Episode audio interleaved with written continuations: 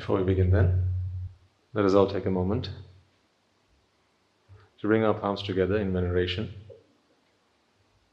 of the fully awakened one, the undefeated one, the infinitely merciful one, the compassionate one, he who is unblemished in character and whose wisdom, compassion, and loving kindness know no bounds. He is our master, our guide, our teacher. He is the epitome of perfection. It is He whose path, whose footsteps have been tread right from when our forefathers embarked on this journey. And today, the journey continues as all of us as disciples continue to lay down our footsteps in that path, on that path, on the path to deliverance, the path to freedom, the path to emancipation, the path to Nibbana. We also renew our pledge of allegiance to the Noble Triple Gem and commit ourselves fully, wholeheartedly to this noble path. So let us all take a moment to do that now. නමෝ තස්ස භගවතෝ අරහතෝ සම්මා සම්බුද්ධස්ස නමෝ තස්ස භගවතෝ අරහතෝ සම්මා සම්බුද්ධස්ස නමෝ තස්ස භගවතෝ අරහතෝ සම්මා සම්බුද්ධස්ස We have wondered why we call the Buddha the merciful one.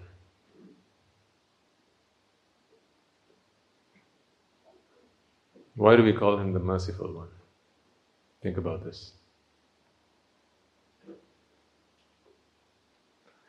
There's a saying, isn't there? It takes one to know one. You've heard that? It takes one to know one. Normally, it is a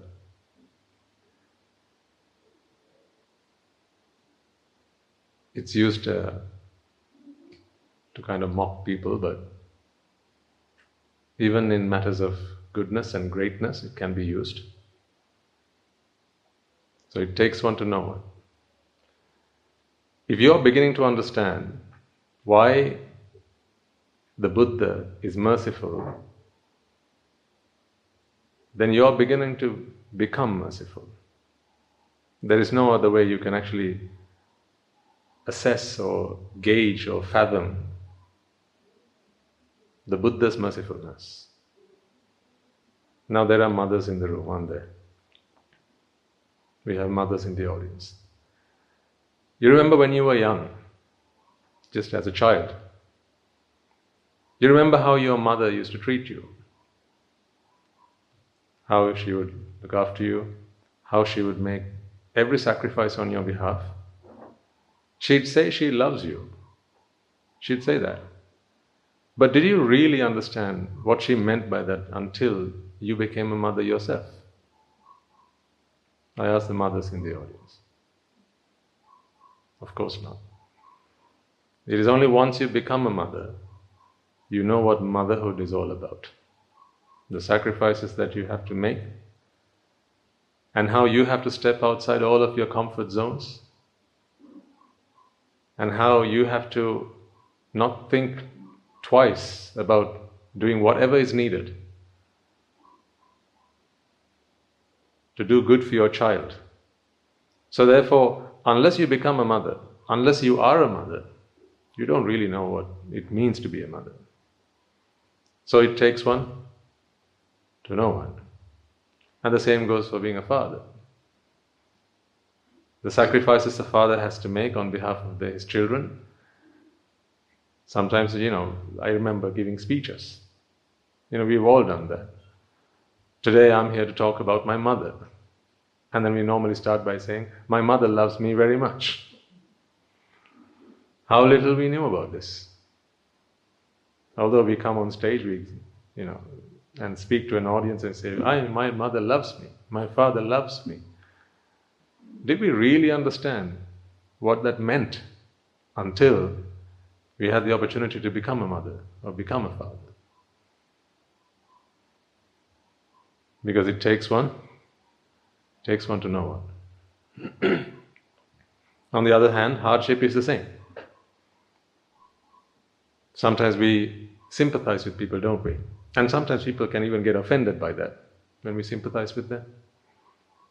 Someone comes and says, I've lost a loved one. And then you get a response normally, Oh, I'm, I'm really sorry about that. Now, in modern times, with all this political correctness, for good or for worse, people say, Don't say that.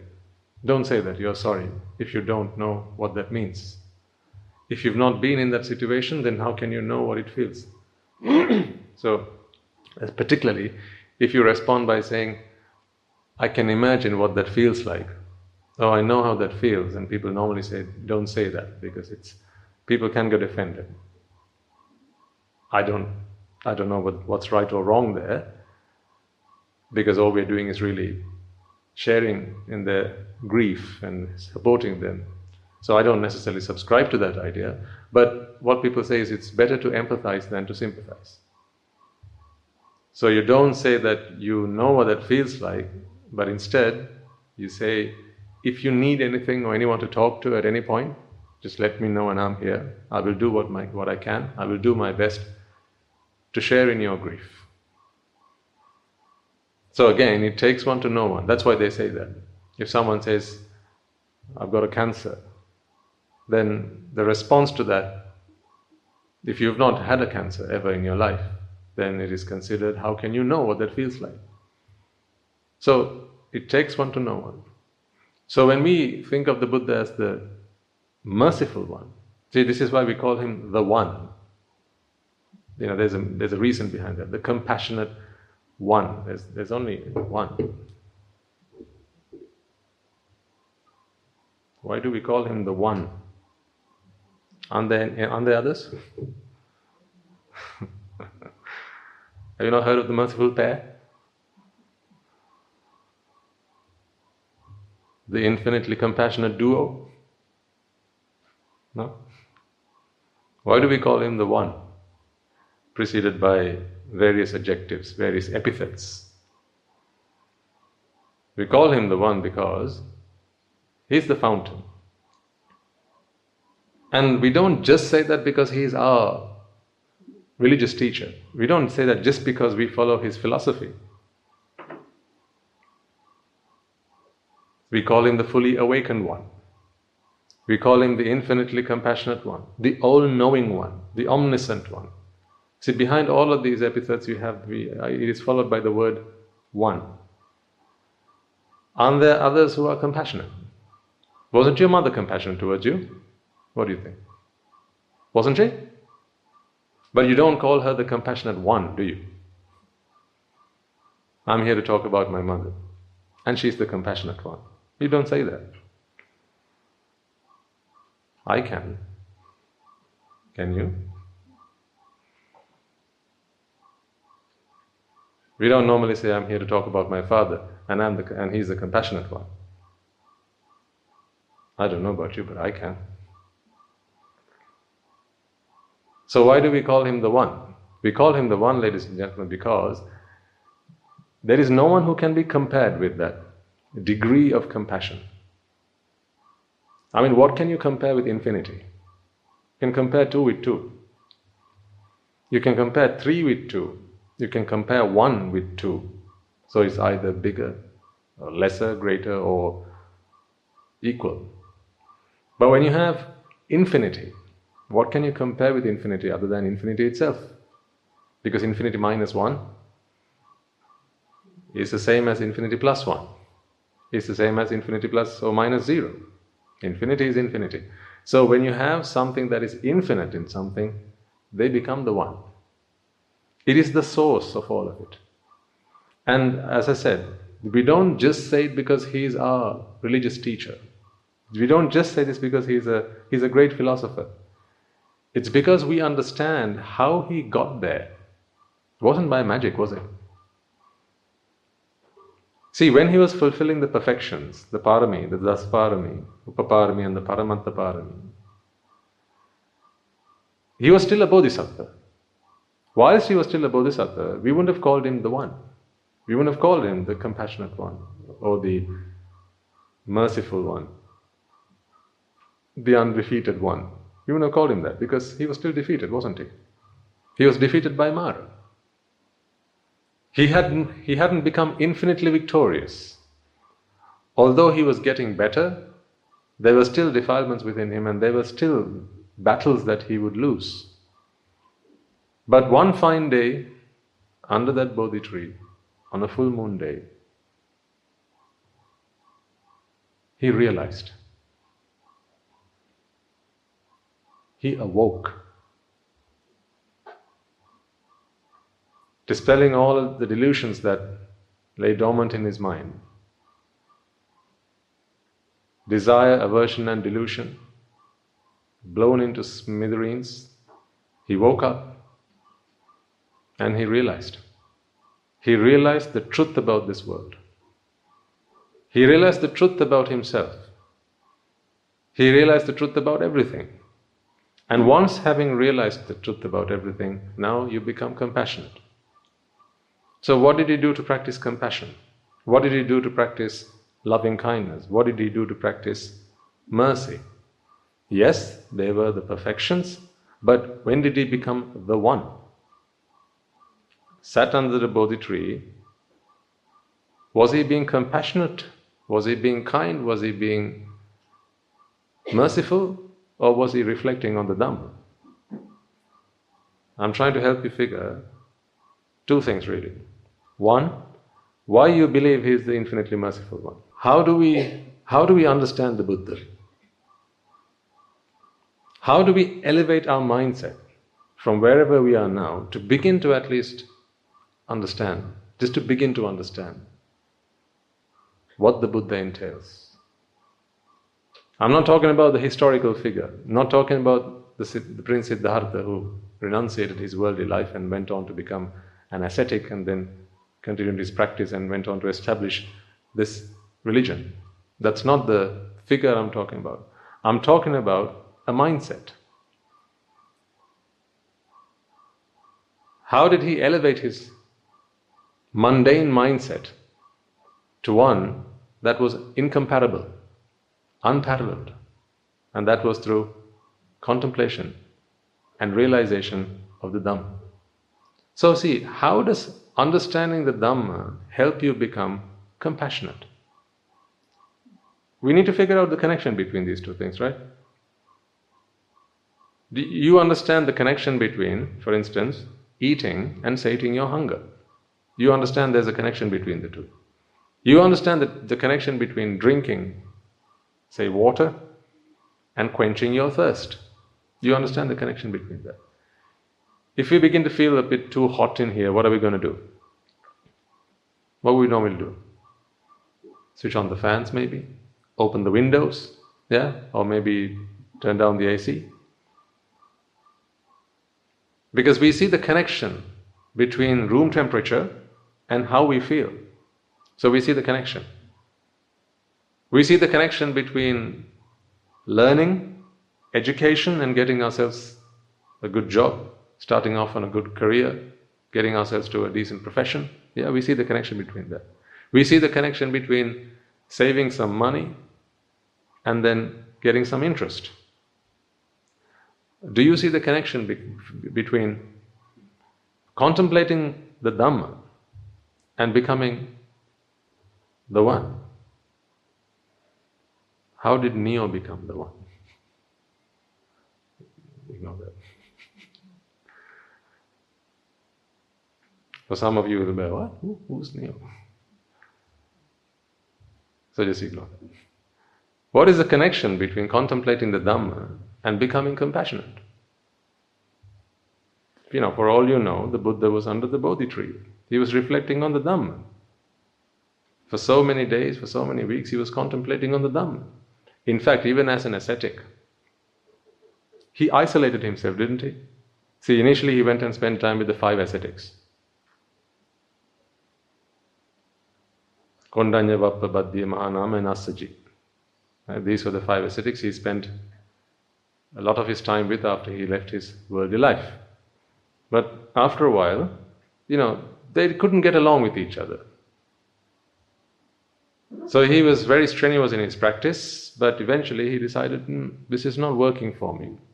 So when he began to give up on that practice, the ascetics came up to him and said, No, you know what? I don't think, we don't think you're serious about this. So I can imagine there would have been a few discussions between the two parties. Yeah, I don't think that was a decision made on one day. They would have discussed, they would have debated, they would have argued even. In fact, you know, they would have even tried to encourage the Bodhisattva to change his opinion on that. When he was becoming lax from their perspective on his practice, the, the ascetics would have said, Young prince, what are you doing? You're not as strenuous as you used to be. You're not as diligent as you used to be. What's going on? Don't give up now. You're so close. We're here to support you. Let's continue doing this.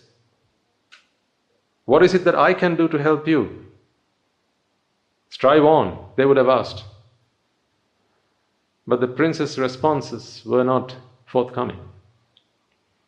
He would have continued to say, I don't know, this is just not working for me. Some reason I'm not feeling less desirous, I'm not feeling like I'm getting any closer to freedom.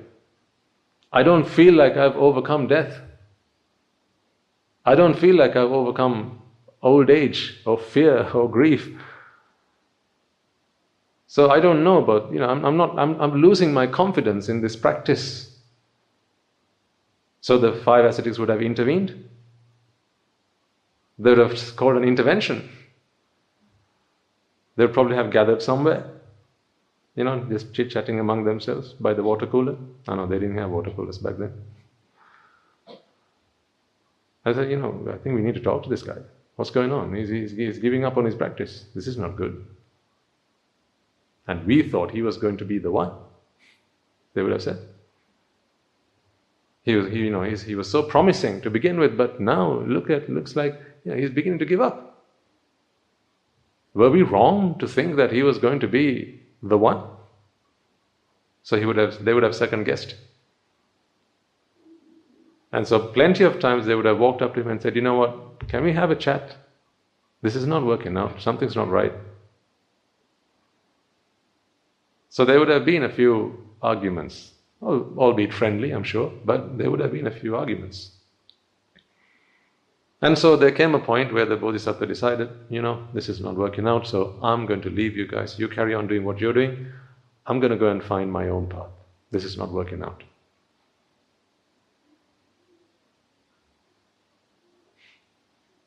So he left them.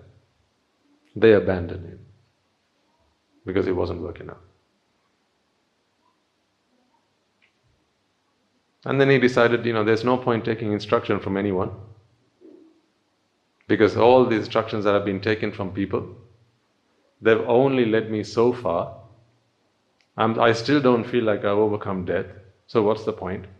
The very reason I left my palace and my loving family, my newborn child, and my wife, and my good friend Channa, hmm, when he took me around the kingdom and showed me ailing people, dead people, old people, and I asked him the question, How does one overcome that? And he said he doesn't have the answer. He said it cannot be overcome because if you are born, then you're going to have to go through this, young prince. Sorry to burst your bubble. So he realized, you know, if what I've been doing for the last six years with the five ascetics is, has not led my understanding, has not sharpened my wisdom any more than what it was when I was with Channa, when I was at the palace, then to what avail? To what good has these six years come?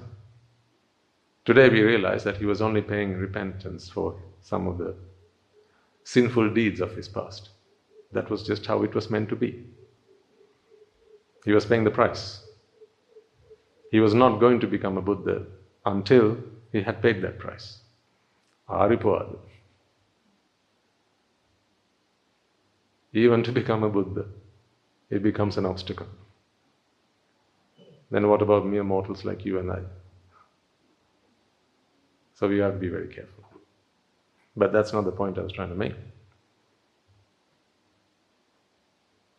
So he realizes, you know, to I, I, don't feel I, I feel compassion, but I, I don't feel like I'm infinitely compassionate. In fact, if someone would have asked the Bodhisattva at the time, Are you the victorious one?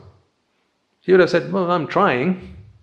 But you know, after becoming the Buddha, someone asked him, Are you the victorious one? And he said, No, not.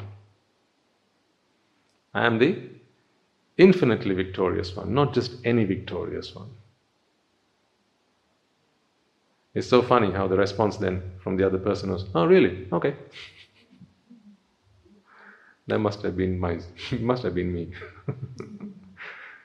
I'm sure it wasn't you, must have been me. And then they carried on.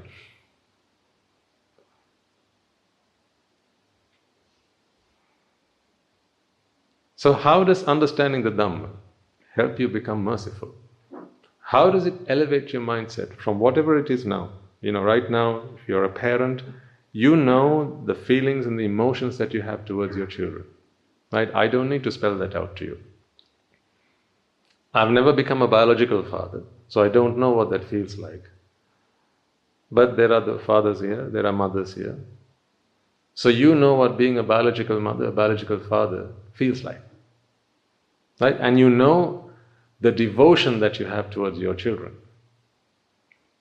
But you have that towards your children. You have that towards your own children. It wouldn't be right or even fair to expect you to have the same commitment, the same love, the same compassion, the, the same kindness towards all children. It's unreasonable. Because if you are really a mother in a worldly sense, it is not possible to have the same love towards all. Because then, and there's a reason for that, ladies and gentlemen, nature is like that. You know, a child, when, it, when a child is very young, just an infant, a child needs every protection that it can get from the world outside. Because there are far too many forces acting against it. Remember, natural tendency is to disperse. You have to keep things together. See, soon after we built this place, we have to maintain it. If we don't, if you maintain it, maybe this place will be upstanding for 50 years, 60, 70, maybe 100 years. But what happens if you don't? The place is going to start to fall apart. The, the walls are, start to, are going to start to crumble. The roof is going to start to fall into pieces, and before you know it, this will be flat ground again. So you have to maintain, just as you have to maintain your bodies. You've only been alive so long because you've been maintaining it. If you hadn't done that, you'd have been long dead. So it is necessary for a mother, a biological mother, to feel that way towards her child, to feel that my child is one, is everything to me. It is necessary for that. Because remember, a child is an, you know, a defenseless thing. I'm talking about a young infant. If a mother would actually feel the same about her child as, he feel, as she feels, or if she felt the same about every child, or every human being as she feels about her child, then there's very little chance that that child is going to survive. Do you remember the story of that Arahant, where the Arahant's ex wife, she bore a child, and then she brought the child and she, she was looking for the child's father. By that point, he had left his worldly life and he'd gone on to become a monk and then become an arahant, right? So the mother's looking for this child's father. She feels that she's been, she had been betrayed. She feels like she'd been abandoned. She feels like she's now having to look after the child all by herself, and that doesn't seem fair. So she's looking for the child's father. So she goes looking around and she finds the father. Doing what? in meditation. Is that what fathers do? What are you Sravakas doing anyway? Is this what a father does? Go home. So she brings, she brings the child and she lays it down in front of, just by the side of the Arahant. The Arahant is in meditation. This is the biological father of the child. So, of course, the Arahant hears the child wailing, whining next to him. But he observes it and he looks to see if the mother is around. Nowhere to be seen. He gets up and he walks away. Where's the compassion? I ask you. Where's the mercy? Where's the loving kindness? So often people ask, why did an arahant behave in that manner? Is it right of an arahant to, be, to do so? Where is the compassion? Where is the loving kindness? Where is the, where is the mercy? The arahant realizes that in this moment there is nothing that I, as an arahant, can give this child. I can't free this child from suffering. Remember a couple of weeks ago, we discussed the point why is it that after an arahant becomes an arahant, they still go around preaching the Dhamma, they still sacrifice themselves. I mean, it's a different kind of sacrifice by that point. They're even willing to let go of their life faculty to continue the fight against? Terrorism. What terrorism? Yes, the terrorism of fear, the terrorism of grief. They continue the fight against terrorism. They continue the fight against jati because jati is still there, it still prevails. Although jati has been extinguished in one mind, you know, there are plenty of others around. So to him, it matters not whose jati has been, has been dealt with, whose jati has been exterminated. Jati is still there. In war, you know, you have the enemy forces. Like the enemy soldiers, they come fighting. They come, you know, with their weapons, and now each and every one of you, you are fighting your own enemy. And if once you have slaughtered your enemy, what do you do? Or do you say job done and you turn around and go back home? No, you pick on the next one, right? That's the way. That's the way. You know. That's how, that's how battles work. Just because you've killed the enemy in front of you doesn't mean your your game is done the war is done. You have to just keep on fighting until the last enemy has been slain. Yeah, it's all one war, exactly. So that is how an arahant sees the world. It's all one, one fight against one enemy. So anyhow, this, this arahant, he, he gets up and he leaves because he realizes there's nothing I can do. And he, he must have, I'm, I'm sure he must have figured, you know, this child was not here when I got here. So Someone's someone's at it. I mean, he's not he's not an idiot. The Arahant realizes something's going on here. I'm sure what this. I'm, I have a, I have a very good idea how this child landed here, and therefore I needn't worry about the well-being of this child because the same way it got here, it's going to get out of here. He's not an idiot. He understands things. So at this point, the Arahant wakes up and leaves. But you know, where's the compassion? You might ask. So this is a very different thing. But the mother, on the other hand, who had not become an arahant, who was still very much a worldly being, she had such devotion towards her child. This is why even she was going around looking for a father for her child.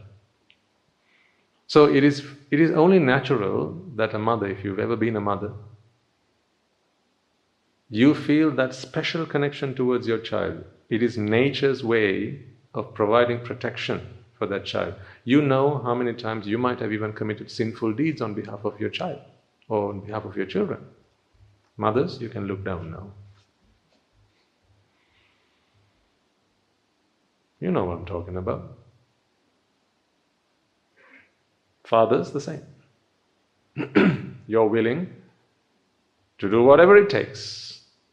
If you have to kill, you will kill. If you have to steal, you will steal. If you have to lie, you will lie. Until, of course, you listen to the Dhamma and begin to understand that this is just a gathering a very temporary gathering. We are only here for the night. When the night is done, and when the night is done, we all leave, and you know, it's not, it's, it's like none of us never ever got to, ever knew anyone, any, ever knew each other. Right? So that's how you feel after you begin to understand the Dhamma. But until such time, nature ensures that you are there to protect your child at whatever cost. So, what I'm trying to get to is, as parents, you understand how you feel that emotional bond, that emotional connection, that sacrifice you're willing to make on behalf of your child. How does that compare to the Buddha? If the Buddha is a merciful one, then he is the source of all mercy. You have love and compassion towards your child, but that is not based in the Dhamma. It is a very selfish kind of love. Because it is selfish, isn't it? What ish? It is selfish. So you need the self for that to work. Not selfish.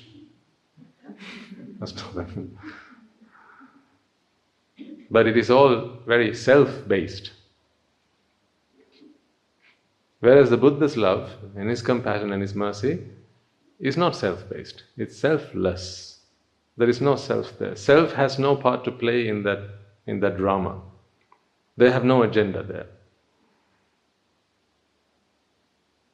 Therefore, there is nothing for them to gain out of it.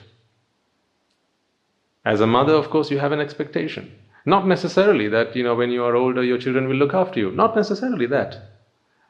But just the pure satisfaction that this is my child. I'm talking about that. It's not always, you know, that selfish, you know, that dirty selfish, and kind of, you know, if I look after my child, then someone will look after me when I'm older. It's not just that, I mean. I don't think it's always just that. Maybe a tiny tinge of that, but really it's more about ah, this is my child. I'm satisfied when my child is happy. I feel fulfilled. I feel like I've done something today. I feel like my life is complete when my child smiles. So, for that smile, because it makes you happy, you, you're willing to do anything. But if you take a Buddha, it is sufficient for the Buddha that you smile. They don't, he doesn't need for him to smile as a result of that, because his smile is not dependent on yours. How then does understanding of the Dhamma help one become merciful? How does understanding of the Dhamma help one become compassionate? And if you want to become more compassionate towards others, if you want to become, actually, it would be wrong to, for me to say becoming compassionate towards others because it is not towards others you are becoming compassionate. You're just becoming compassionate towards minds. That's what it is. So if I was very careful in what I said, I'd, I'd have to drop all the others part. Right? Be, be good to others, be kind to others, be generous to others, right? be thoughtful about others. This others part implies that there's you and there's others, right?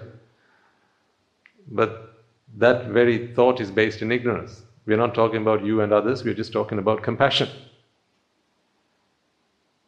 We're just talking about mercy, we're just talking about loving kindness. So when you begin to understand the Dhamma, you realize that what? There is no you and there is, there is no others. There are just chittas that suffer because of ignorance and attachment. And for as long as there is ignorance and attachment, that these minds would suffer. So you understand what I mean by minds now? Yeah, what are you? We are addressing the mind now. Right? We've already given you breakfast. Now we are addressing the mind. Why did we give you breakfast? Why do you get breakfast? Because it helps you to focus on what is what matters. Right? Because if you're too concerned about your physical pains and discomforts, if you if this room was too hot, for instance, that if you didn't have a drink of water when you felt thirsty, if you had to keep standing for the next two hours, right, soon enough you're not going to be able to concentrate on what I have to say. That is why we provide the requisites, no other reason. It's not to please you. It's not like we throw a party every Saturday here. This is all because We need that as an environment to focus the mind on Nibbana. That's why. If you could switch off your sensation of your physical discomforts, I don't think we'd worry too much about whether you were fed, whether you had the washrooms to go to and whether they were clean, whether the rooms were air conditioned and they were, you know, they were comfortable, whether you had a chair. If you could, if you could consciously switch off all those physical discomforts while you're here, right, then as you walk through the gates, just forget, just disconnect your mind from all these physical sensations, listen to the Dhamma, and on your way back, reconnect. and then you can run to run home or run to the washroom or whatever you want to do. But you can't you can't do that. You can't suppress your sensation of all your physical aches and pains and all that because you know you've come here with a curse, haven't you?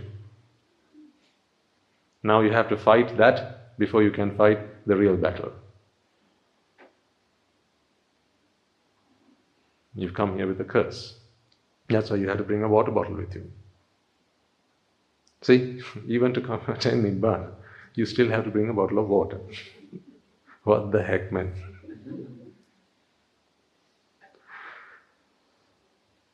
Look at what you've done to yourselves. Huh? You've come here to attain Nibbana. Huh? And you bring a bottle of water.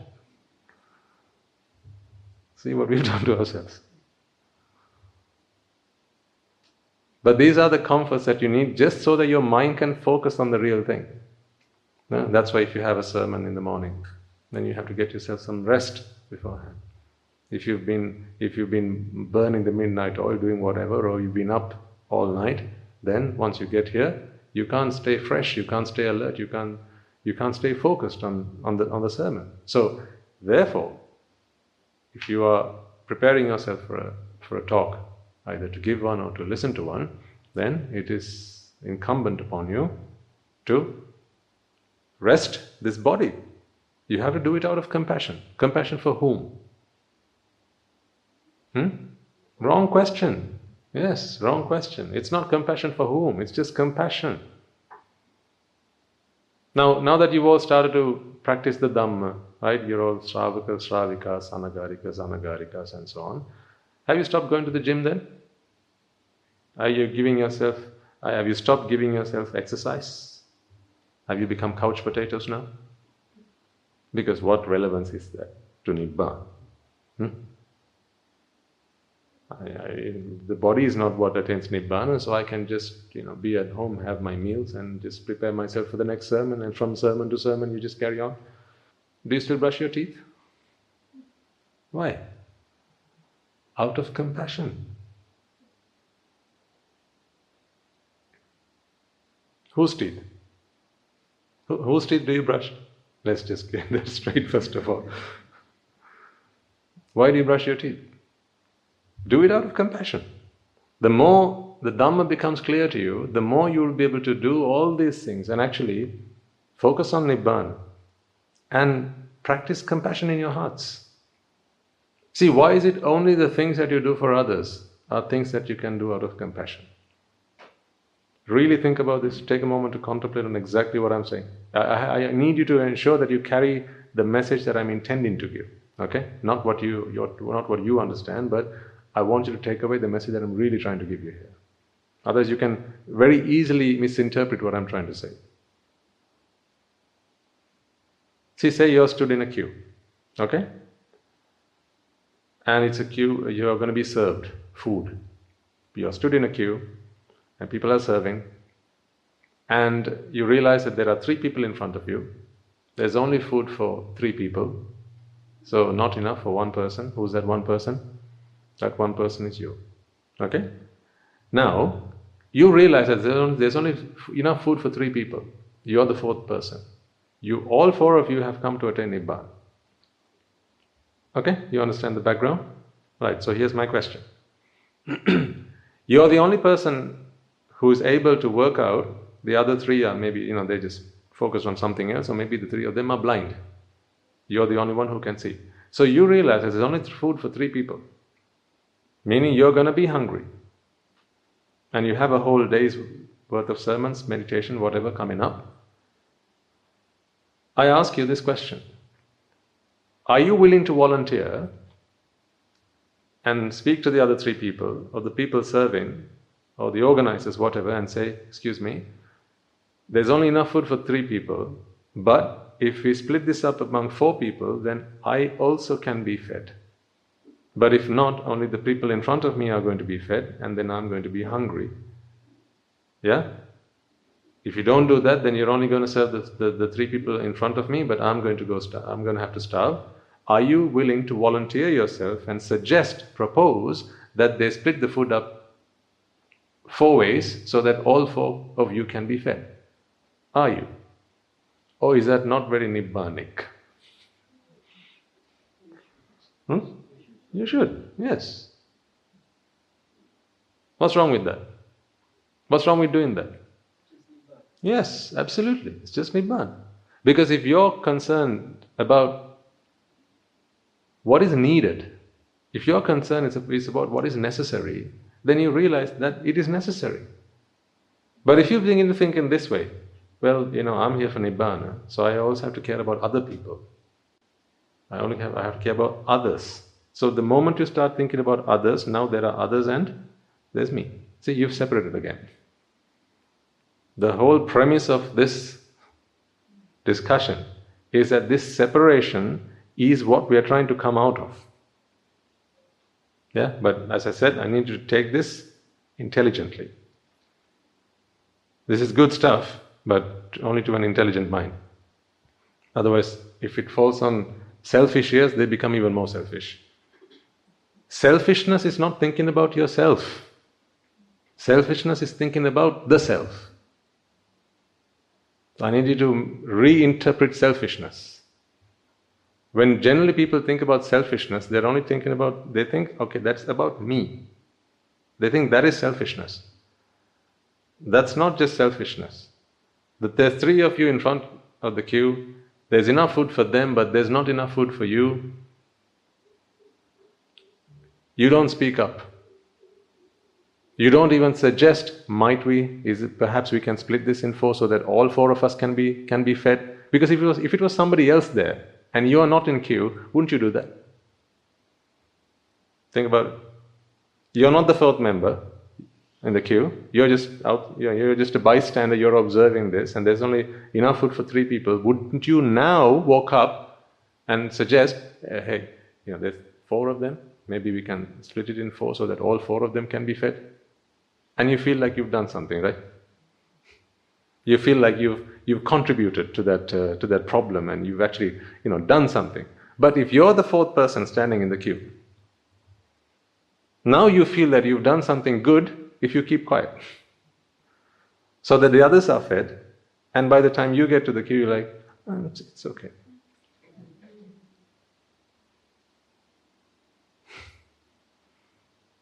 I'm the merciful one now. yes. It is one aspect of selfishness. Once again, let me remind you you need to take this exactly as I intended. Because if this falls on evil minds, right, this is for Suduminissu. Okay? This is for good, kind-hearted people. This is for people who are who have an abundance of compassion towards all. Where others become more important than you. But my point here is when we talk about selfishness, we're not talking about you. We're talking about the self, the sense of self. That sense of self can be here, here, there, over there, at the back of the room, on this side of the room, it can be anywhere. If the three of them sating their hunger is more important than yours, once again, that is selfishness. Because an arahant deals with the need, not with the who's. They deal with the need. What is the need? What is the necessity right now? If being fed is a necessity, then every each stomach that has to be fed has to be fed. They're equal. So that's just one example.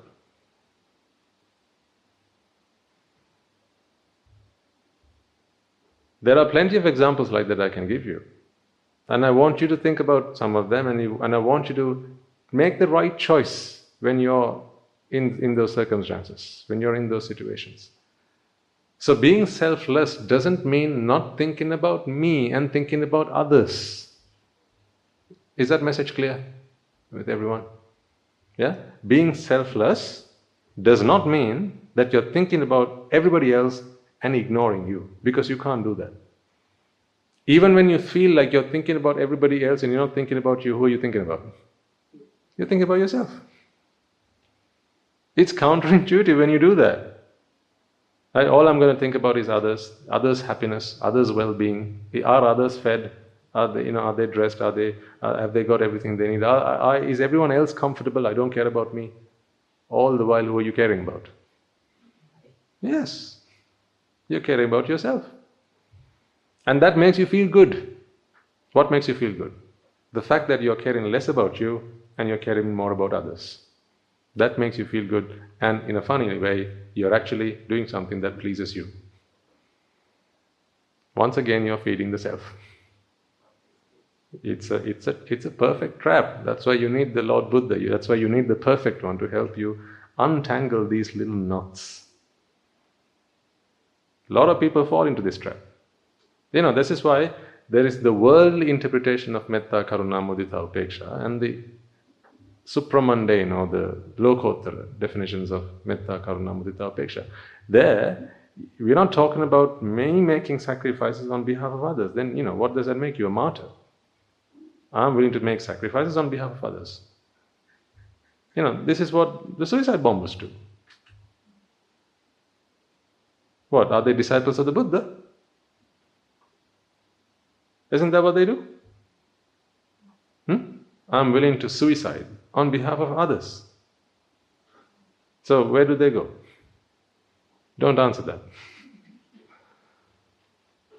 If that is Nibbana, then Nibbana is very easy to attain. True understanding of the Dhamma, real understanding of the Dhamma, in that state of mind, ladies and gentlemen, you address the need like air. It addresses a need. Where, how does the wind blow? From an area of high pressure to an area of low pressure. That's it. See? It's almost mechanical. It's very logical. That's why it's called physical science. It is not subjective, very objective. It always blows in the direction where there is a need for it. That's the way it works. But when we start to practice on this path and we begin to become like Suduminissu and we think, you know, we have to be good and sacrifice ourselves for others, all this while you're in Ayoniso Manasikara. It's good, you earn merits, yes, this not not not not so. You earn merits. But remember, all this while you're letting go physically of things you're holding on to mentally. That is why that practice in itself cannot get you onto Nibbana. It can clear out the path because you know what you give is what you get. Yeah? So as you start giving something, so if you if you ensure that others are always, you know, they, everyone else in the room, they they have the comforts that they need, they have the the, the resources that they need. You know, they get a chair, they get some food, they get the water, they get the tea, they get the roti, whatever. Right? If you if you if you're always thinking about that, then because that is what you give, that is what you get. But remember, to get you have to be. Yeah, because are not you know, profound understanding of the Dhamma is to help you not become, not be a good person. Although that is where we all start. Because to be a good person, you have to be in the first place, right? The Dhamma is to help you not be what? A good person or a bad person? No, simply not be. See, otherwise, don't you have the question as to why the Buddha first, he always advised, work on yourself first and then help others. So, where's the goodness in that? Where's the goodness in that? I mean, if he was really good and if, if he was selfless, then what, he, what should he have advised? He should have advised, you know, stop thinking about yourself. Just go and serve others. Just go keep serving others. In his philosophy, there is no you and there, are, there is no others. This separation is all based in ignorance. So I speak about this with you because I feel you're ready for ready for this. If you were only maybe, you know, first, you know, maybe you're thieves and whatnot, right? Liars and backstabbers and murderers and philanderers. I, I, I wouldn't be saying these things to you. You know, if I went to a prison, for instance, and you know, or maybe some other place, I'm, I'm, I'm probably not going to say this to them initially. First of all, I'll have to say, stop thinking about yourself, start thinking about others. Because in giving, you get. Initially, when the, when the self is so humongous, your focus becomes you, your focus becomes you. Because the, the, the bigger your sense of jati is, your, the bigger your sense of self is, you are so consumed by yourself that you know, there's not a spare moment to think about others. Because it hurts a lot. That's the reason behind that. It always hurts. You know, being you is the biggest punishment that God has given you. Don't you feel that? That's the biggest punishment that has been given to you. What is that? Just being you. That is the biggest punishment. Because when you are you, and when you are nothing but you, every little thing hurts. Every tiny thing hurts. Because the bigger you are, the bigger you sense yourself, the more intensely you sense yourself, you have preferences about everything. That is how big you are. You have preferences about everything. Whether it's left or right, up or down, black or white, all these things. I'll give you some examples so, so you, you can make sense of this. See, if you're, now think about someone who is in the Arupa worlds. Okay? In the Arupa worlds, do you care about what color your skin is? Do you? No, because you don't even care about color. Because color is not something you perceive in the Arupa worlds. So therefore, what you, the way you think about yourself is very limited, is very contained, because color, you know, these things have not become part of your scope. What the jati is the same, but the, the extent of that jati is very limited. It's very limited to your, your little, your small world there. Yeah? But as you step out of the arupa worlds and you start venturing into the rupa worlds, now you begin to have a form of some sort. You have begin to sh- take some shape. Right? Now, what happens what happened to the jati you were sensing you in the arupa worlds? Has that now been dealt with altogether and you just have this rupa jati to left to deal with? Or has it just been added as another layer on top? That's the way it works.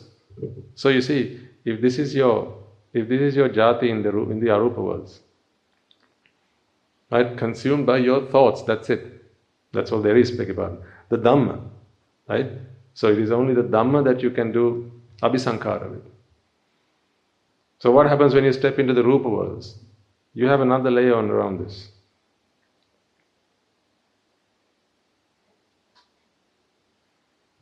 That's what happens when you step into the Rupa worlds. So you, you, you, you begin to grow.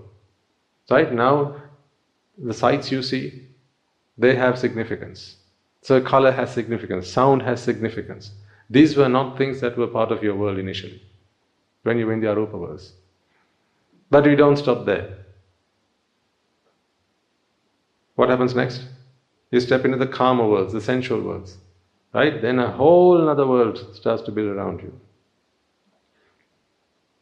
See, these are concentric circles. You can't have just just this outside circle and not the inner circles. They're all there. So as you start to step out into the rupa worlds and the and the kama worlds, all of the other stuff in, inside, you know, that's all still there. So now your your scope, your your view of the world is so so large, and now you have sights and sounds and smells and taste and touch. All that becomes part of your world. So therefore, answer this question for me: When you are here, okay, here, where was this? This is the Arupa worlds. This is Arupa, Rupa, and Kama world. Okay? When you were in the Arupa worlds, does the fact that this is black, did it bother you? But you don't like black. You don't like black now. Back then, did you like black or did you not like black? exactly. Black was not part of your understanding, it was not part of your world. So, therefore, the fact that this, you know, this was still black, but you were in the Arupa world. Yeah, you were in the Arupa world and this was still black. Black was still black. There was still thunder, there was still lightning, uh, there were still earthquakes, and there were still volcanoes. Uh, there was all sorts of rupa going on in the world, but didn't bother you one bit because you didn't know about it. It wasn't part of your world. So those things didn't hurt you. Then you stepped into the rupa world. Now you know that this is black. And if it's black, now you have a preference about it. I don't like it black, I like it blue. I like it red. I like it green. See, now there's another. Your, your surface area, your, your attack surface area, it, it just continues to grow. Now, there are more things that can be used to attack you. And what about sound? It only started to come into your world when you stepped out from the Rupa worlds, sorry, Arupa worlds into the Rupa worlds. So then, sounds have now begun to bother you. So a screeching noise might, might be hurtful to your ears. You don't like it. Whereas a melodious sound, you like it. Someone sings a song or plays some music and in the middle they stop it and it's your favorite song. It doesn't it didn't hurt you when you were in the Arupa world, but it does hurt you now. Those days it didn't used to hurt you, but it does now. And now physical touch it hurts you. Taste hurts you. Smells hurt you. But when there's a foul smell, you walk by a garbage bin or a you know a cesspit, you cover your nose. Go, mm, that's very that's very foul. There's a stink. It hurts you. This is displeasure. Those days it didn't used to. So you see, the bigger yourself has, has, has grown, the more things in this world that can attack you. It's like your attachment you know, this is like wizardry, isn't it? An Asatpurusha comes along and they wave their magic wand, right? They go Nitya, Sukha, and Atta. And what happens? If the mind is enchanted by this spell, that's a spell. So if the mind is enchanted by this spell, then from that moment on, there is suffering in that regard. That's what they do. All the time there are Satpurushas, ignoble people, ignoble friends, they come along, Nityasukan, Atta. Wizardry. they cast a spell. And you've all been enchanted. So now you're trying to come out of that enchantment. You're trying to come out of that spell, break that spell, and come out of it. That's what the noble friends do. They use their magic wand and they go, no, no, anicca, dukkha, anatta. But you've been enchanted for so long that now breaking this spell and coming out of it, it, it, takes, it takes a lot. It takes a lot of merit. So this is what has happened. And now you're in the kama worlds, now a lot of things hurt you. The fact that a lot of things please you is evidence that a lot of things hurt you. Is it not? Why do I say that? Why do I say that if there are things that, are, that please you, it is evidence that there are things that hurt you? What is pleasure after all? It's, it's relief from vexation, isn't it? So you are vexed to begin with before you can even consider relief from it. So you're vexed to begin with. So there is no such thing as real happiness, real pleasure, or, you know, true pleasure, genuine pleasure. There's no such thing out there, it is all based in freedom from or relief from vexation. So, this is the trap that you've gotten yourselves into. Now, why was I talking about this? Well, how did you get here? Yes.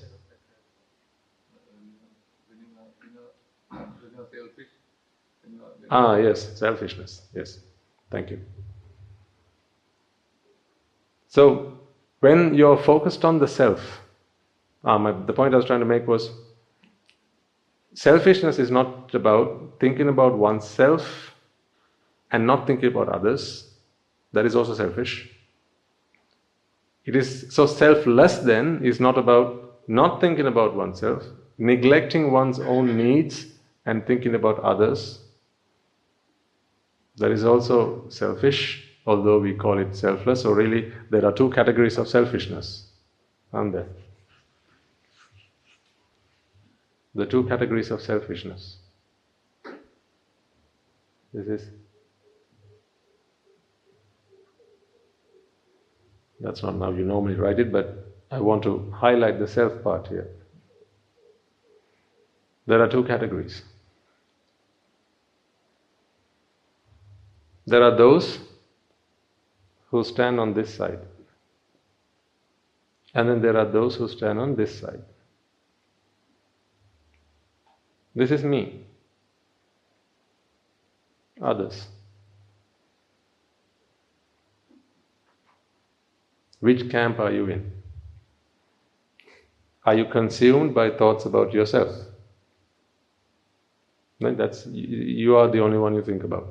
My needs, my wants, my comforts, my luxuries, my you know, me, me, me, and me. That's it. Like my my house, my car, my wife, my children, my job. All about me. Then you can you think this is being selfless. It's not. But wait, this is a kalu manusya, this is a sudhu manusya. Right? What a sudhu manusya does is they stop thinking about me and they start thinking about others. This is the natural journey. Yes. This is I'm only talking about this to you now. You you you you go from here to here, and then from here you step out. That's the natural journey. So from here you come here, and then, then you start thinking about others. Little focus on yourself, although the self is still there, you're still concerned about your well-being, but you try, you know, this is, you, some, you do it deliberately. You deliberately try to stop thinking about yourself and you start thinking about others. So, in moments where your needs and wants surface, you try to suppress them. I think you've all experienced this. This is not news to any of you. Like, say you're at home, you have your, your sibling, brother or your sister with you. You've got something new, something nice, a new toy. Hmm? I'm talking to a, an audience of adults and I'm talking about toys. There are a few children in the audience. Whatever, you know, maybe at the workplace.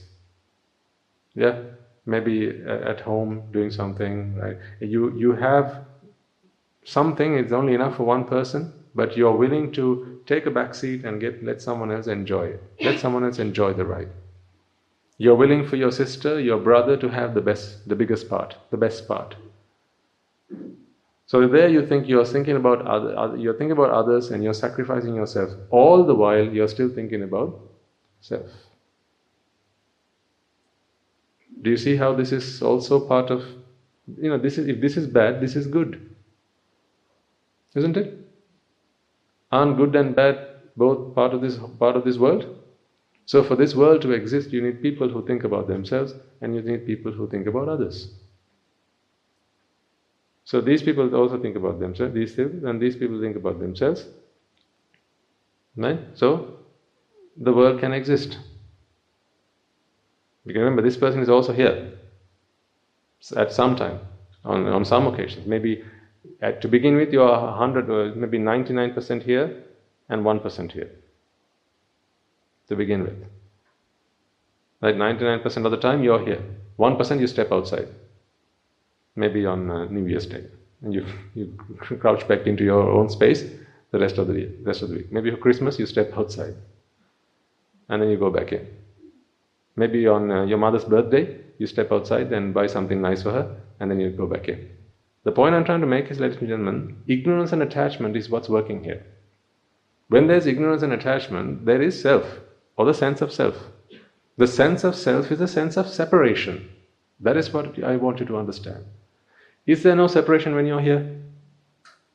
Isn't there? There is. Is there no sense of separation while you're here?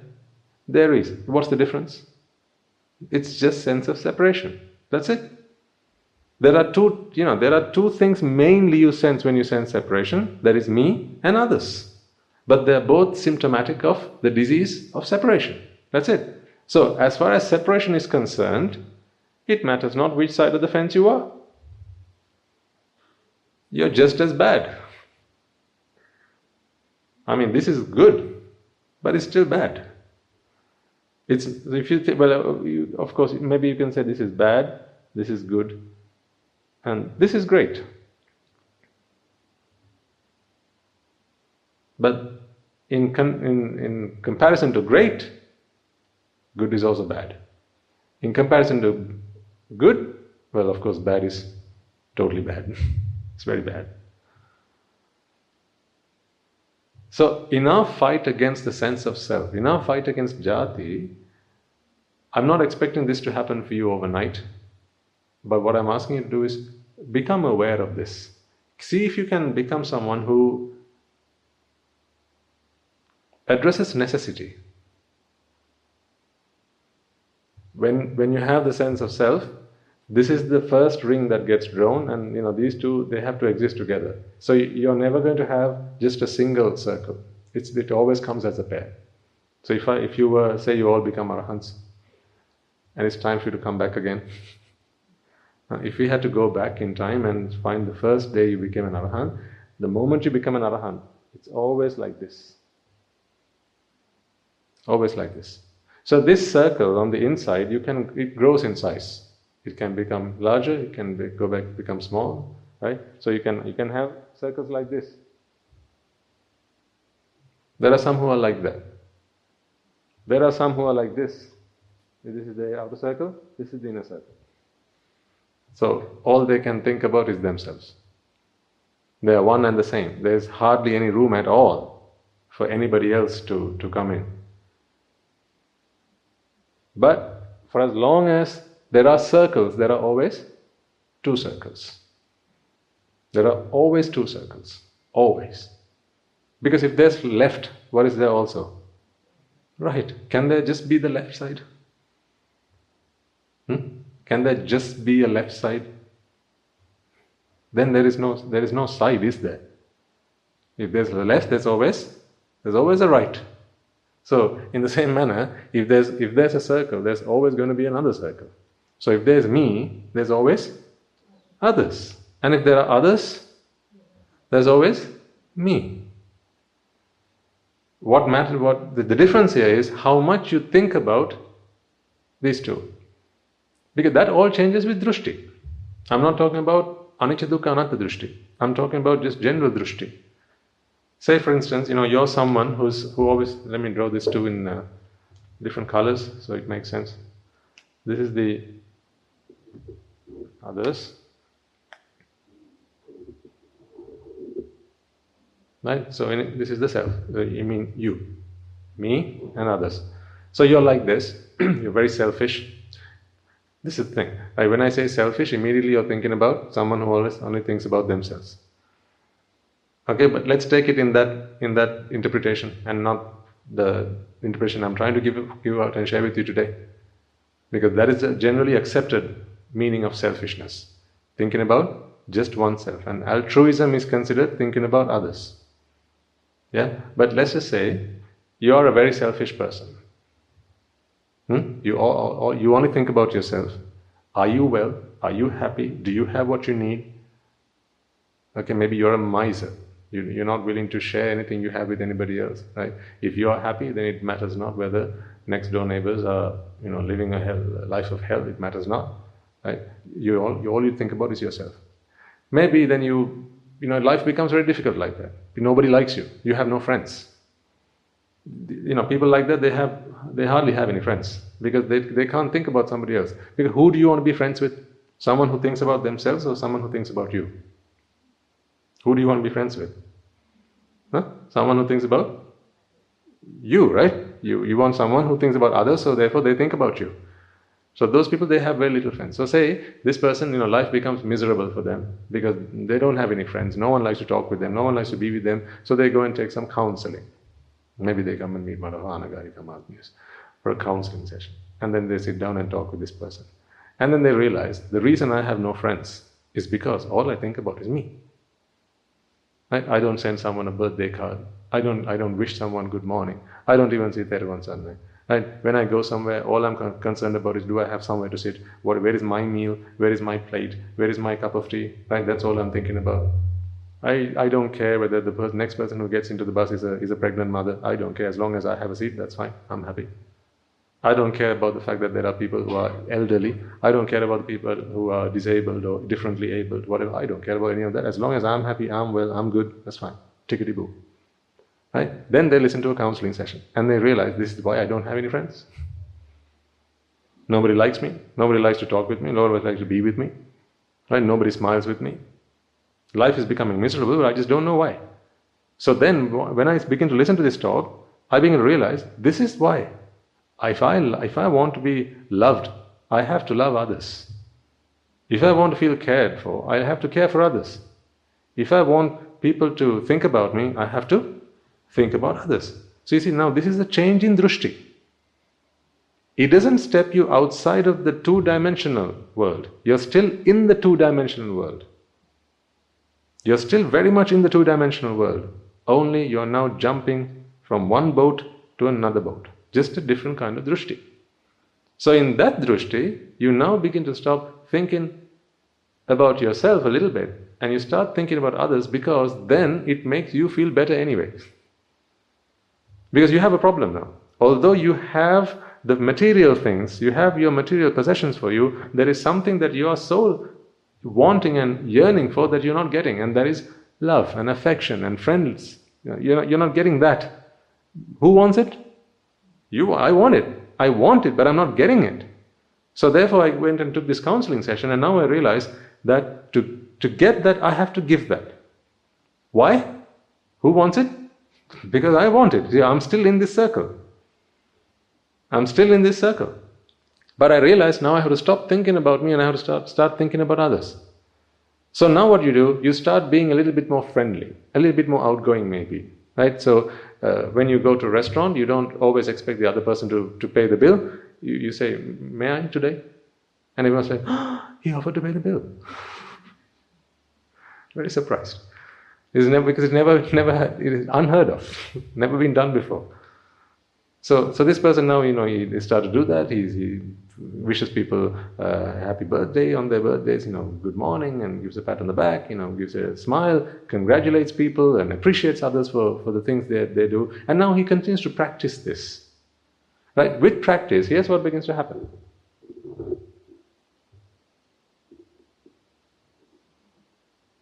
Because they have now little time to think about themselves. So this circle, which, which was like this, now becomes like this it becomes a smaller circle. So now there's more room to think about others. You can think of this like mind time. Mind time? How much time do you have to mind? Mind about me and mind about others. So this is mind space. How much, how much space do you have to mind about me versus to mind about others? So they continue to practice. And now once they begin to practice this, this behavior about you know, being nice and kind and gentle to others, then they are beginning to, they, they begin to feel good now. Because they, you know, it is reciprocated. Right? Goodness begets goodness, happiness begets happiness, now a smile begets, gets, a, gets a smile in return. Now they, they feel happy about that. So they continue to do more of that. Right? And in and amongst this, you know, there are also others who are who are born like that. They, they all, all they do is think about others. These are people who have practiced this for a long period of time, you know, like people like the Bodhisattvas, for instance. They, you know, throughout their journey in samsara, especially in the, in the last few, maybe millions or hundreds of thousands of births, they've been thinking about others. So therefore, the, the time and the space that they have to think about themselves is becoming small. It's diminishing. But it's still there. Even if, even if it's just a tiny speck, it's still there. So this can keep growing in size, it can keep, expanding, it can keep condensing, and maybe you know one day it becomes this big. So of the 24 hours they have in a day, maybe for half an hour they think about themselves and do things that are important to them, but the remaining time they are seen to be doing things for others. But of course, all that makes them happy still. It still makes them happy. Expectations towards towards oneself. So you know, towards my upkeep, right? To my towards my comforts. Say if I had, if I had, if I won the lottery, okay. Maybe when I when I was here, I, I was thinking all about myself. I would have gone and splashed that money on buying myself something nice. You know, maybe go do some shopping, buy myself a new car, go on a, a tour, right? Something like that. But now I begin to understand that it's not me, I'm not the center of the universe. I have to start thinking about others as well. So now maybe if I won the lottery, I'll go and, you know, build some houses for homeless people. Maybe I might go to a, a children's home and, and, and give them something. Right? Maybe I might uh, put some money aside to, towards uh, wildlife conservation. So I'm beginning to think about others. But there's still a me. There, you know, this is not the extermination of a self. I'm just, I just now have more time and space to think about, think about others than think about myself. So you're either here or you're here. Throughout your life, you're in one of these two circles. Until, of course, you listen to the Dhamma. Arahathood is, you can't explain it through this, through this model. It's outside of this realm. It's, it's a completely different realm, isn't it? This is Arahathood. You step outside the whole notion of self. See, once you step outside here, you don't see these differences. This completely disappears. Completely. Right? In fact, this disappears as well.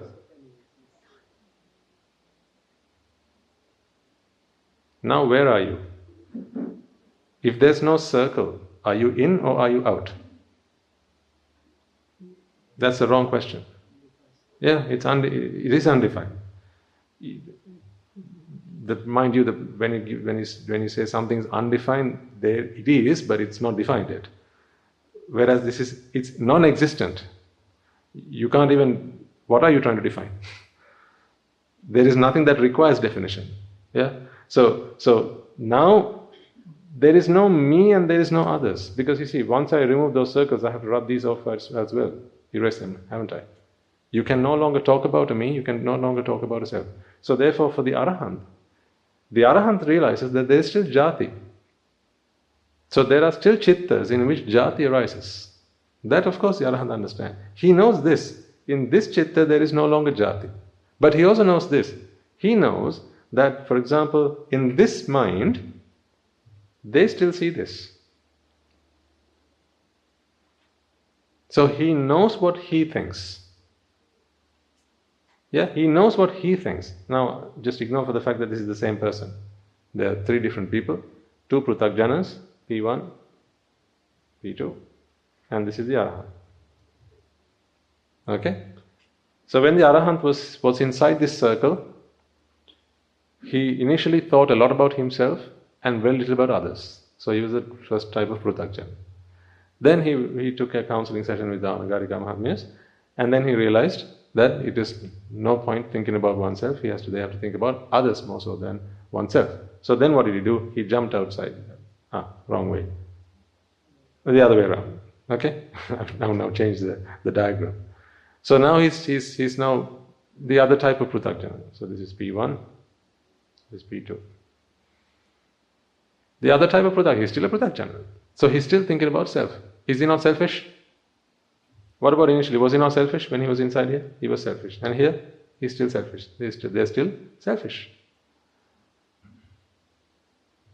But then, they listen to the Dhamma. So one counseling session led to another counseling session, that led to another counseling session, and then slowly you begin to start to preach to him the Dhamma, and then you start to talk about jati, and you start talking about this sense of separation, and then you burst that bubble. Then he realizes, what? You mean we are just Rupa, Vedana, Sanya, Sankhara and Vijnana? There are no owners to this? Are you telling me that this body doesn't belong to me? Because it belongs to somebody else? No, no, no. Because there is no notion of belonging. So, therefore, this mind is not mine either. It's just a mind. So, once they begin to realize this, in other words, once they've seen the first noble truth, then this circle begins to disappear. It doesn't have or happen just all of a sudden like that. You know, it starts to crack. It starts to crack at the seams, and then gradually, as they continue to focus on the truth. So, you know, this is what, see, every time you do Ayoniso Manasikara, you're, you're reinforcing these circles, both of these circles. Every time you're thinking about yourself and not others, you're reinforcing this circle. You're still a self. And you're also reinforcing this circle. Every time you're thinking about others and not you, still again you're reinforcing this circle. Because I'm thinking about others, not about me. What are you thinking about? When you're not thinking about others and you're thinking about you, you're thinking about self. When you're, when you're thinking about others and not thinking about you, or thinking about you and not thinking about others, you're still all the while thinking about the self. Because self is not you or me. Self is separation. Just separation. Separation is separation. If I draw a line, now you have left and right.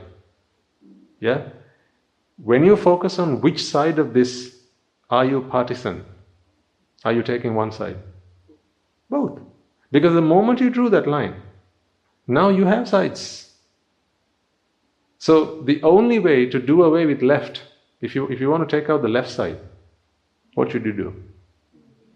Keep the right side? No. Exactly. If you want to keep, do away the right side, what should you do? Draw the line. Not draw the line, erase the line, do away with the line. So then, once you begin to understand what the self is, this is what I'm saying, we are giving a new interpretation to the word selfish. Selfish does not mean thinking about you. Selfish means thinking about the sense of self, thinking about separation. Sense of separation. It's a sense of separation. That is what selfishness means. This is why I gave the example earlier. If you are stood in a queue, there's only food for three people, you're the fourth person standing there. If you can't bring yourselves forward and go and speak to the organizers or the people serving the food and tell, them, Sir, madam, there's only, there's only food for three people, but there are four people in the queue. Would, don't you think it would be better if we split it four ways so that everyone has something? Yeah. If you feel that you're doing something not nice, or you know you feel you feel a little bit uncomfortable doing that, what are you thinking about now? You're thinking about self. That is also self-based thinking, because you need to focus on necessity. See, as a mother, going back to the very first example I brought up, a mother is very selfish because naturally they have to be for the for the for the survival of their child. You know, if the child is not fit enough, if the child is weak, right? Some some children they are born weak, right? And then they need a lot of love and attention, medical attention sometimes, right? Motherly love and care, right? You need someone to always be by their side, watching them, right? Feeding them, whatever. If that was not there, how can a child survive in today's world? You know, survival of the fittest is the law of the law of the jungle. But the reason that human beings are able to survive even when they're born disadvantaged is because there's mother's love and mother's intuition and mother's intelligence. I would say mothers, I mean parents, right? And those forces continue to sustain this, this life, even when natural selection would determine that this life no longer should be should, should, should exist. Even when that is the judgment of natural selection, your motherly instincts will surface and keep this child functioning, keep this package together. That is because of self based thinking. So, as a mother, I think you'll know where you have to give something to two, say your child and another child. I, you know, I know this feels yucky to talk about something like this because you're not like this now. Right? But if you maybe you've you've seen parents like this. Let's say it's not I'm not talking about you. Right? You have seen parents like this who will give special treatment to their children, but they will mistreat other children. I mean, I, I, I have seen, I have personally seen this. I have personally seen this. Sometimes, you know, parents they trust maybe an uncle, someone in the family, right? Maybe they trust a, a neighbor, maybe they trust a relation, right? and they leave their children with them. Sometimes they leave their children with them and they go abroad. Sometimes they leave their children with them and go for the weekend. Maybe they have to go and do some work. Right?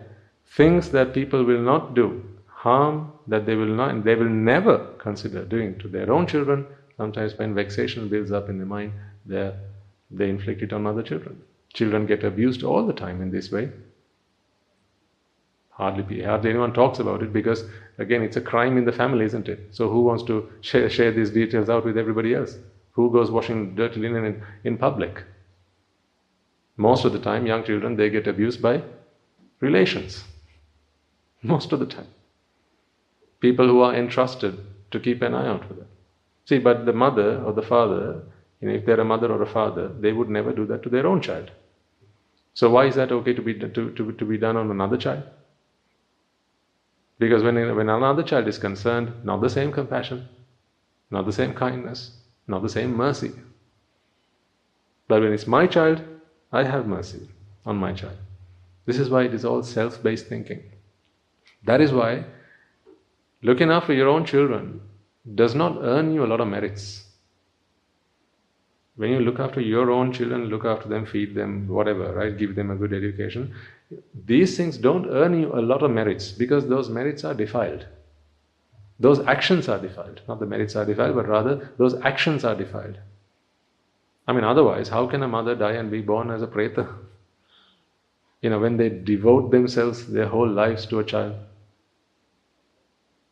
How can that be possible? If, if, if, if, being, if being a mother is tremendously meritorious, right? How can a mother who sacrifices her whole life towards this one child can, can die and be born as a preta? in the Preta Yoni. Or maybe even go and be born in the hells. How is that possible? Now we have the Dolaspirikara Puja coming up, right? In a couple in a week's time. I, I always say that is the that is the most popular event at the monastery. Because uh, you bring a lot of people with you, don't you? Some among the living and some among the dead. it's the most popular event at the monastery.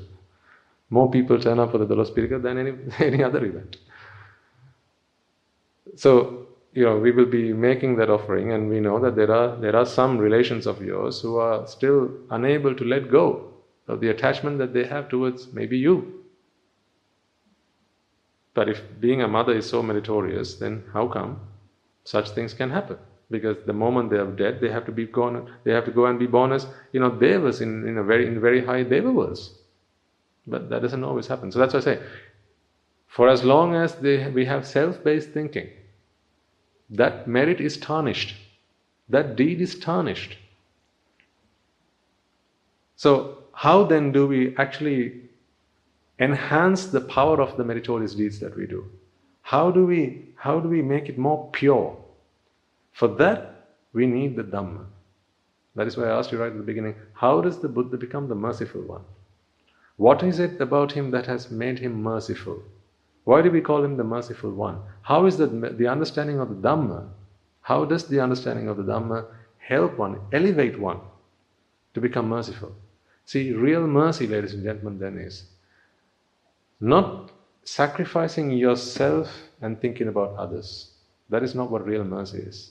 True mercy is an understanding that the real problem here is the sense of self to begin with. It's the sense of jati. Not the sense of jati, but rather jati itself, the sense of separation. Now, see, once you understand that, okay, until, let's say, until you understand that, so we are not talking about the person who's come for the counseling session, we are talking about a person who, who has yet to come for a counseling session. All they're focusing is on themselves. Then they see others. So they see uh, this is my child, this is somebody else's child. Somebody else's child. Another person's child. Yet another person's child. See, there's another person's child. There are a lot of children and they all belong to others. Okay? My child, of course, is very close to me. I say I have two children. They're close to me, and these are all the other children. Now you have a special connection to these children. Because this is all based on drushti. There are two types of drushti I'm talking about here. I hope you're in tune with what I'm trying to explain to you. There are two types of drushti. One drushti is this drushti of self, that there is such a thing called separation. That is one drushti. The moment you have that drushti, these two circles are drawn. Understood? That's one drushti. That's a primary drushti. That is also based in ignorance. There's a second drushti, and that is this child is better than this child. This child is kind. This child is fair. This child is smart. This child is uh, he's, he's very uh, courteous. This child is very respectable. Right? This child is mischievous. These are also drushti. If you've ever been a teacher, you know what I'm talking about. You would have, had, you would have had a favorite student in your class. And you would have had those students who, can we get them out of this class, please? The students that you wished were never part of your class, were never in your class. Right? As a teacher, you will, I'm sure you will have experiences. You know, there are good days where those children, you know, they're sick, they don't come. So when you get a sick note from a child who's always mischievous, that's a good day for you. huh? But but if you if a child who's very obedient in class, they're always paying attention, they're always doing their homework, right? If they're not present in class, then you know it's not a good day for you. You wish that the child was there. That is also based in drushti, but that is not the fundamental drushti. These are all secondary drushti. That's not the primary drushti. What is the primary drushti? This. There's me, my children, and there are other children. Secondary drushti is the drushti which, you know, they, they change all the time. For, the, for, to, for you to change the secondary drushtis, you don't need the association of a Buddha. You don't need that. You don't need a Kalyana Mitra. Yeah, that's what happens all the time. You know, people share ideas among, among each other. Some, uh, one, of the, one teacher might come and tell you, you know, that child, don't you, don't you like that child very much? No, I, I don't know. He doesn't do his work. He doesn't come, he's not punctual, right? Never turns up for lessons, doesn't answer any questions I ask him. I don't know. I'm, I'm kind of given up on him. And then this teacher tells you, here, I, I think you've got it all wrong. He's lost his mother recently, and his father's a drunkard right? His brother's doing drugs. You know, it's, it's very, with, with much difficulty, this child is actually managing to come to school every day. Right? So if he gets a square meal, then that's, that in itself is a, is a, is a miracle. So I think this child deserves your love, your kindness, your compassion. See, another a teacher, this is not the Buddha who's spoken with you. Right? One of your fellow teachers. They've come and spoken with you for 10 minutes and now your drushti has completely changed. Now, who's your favorite child in class? who's the child now you want to smother in love and affection? That child. See, that can change on a daily basis. It can change on an hourly basis. These are the drushtis that change all the time throughout your, throughout your life. So that doesn't step you from an ignoble person to a noble person. You know, that is that change is a groundbreaking change. That requires a, a completely new paradigm. So that's, that is a primary drishti.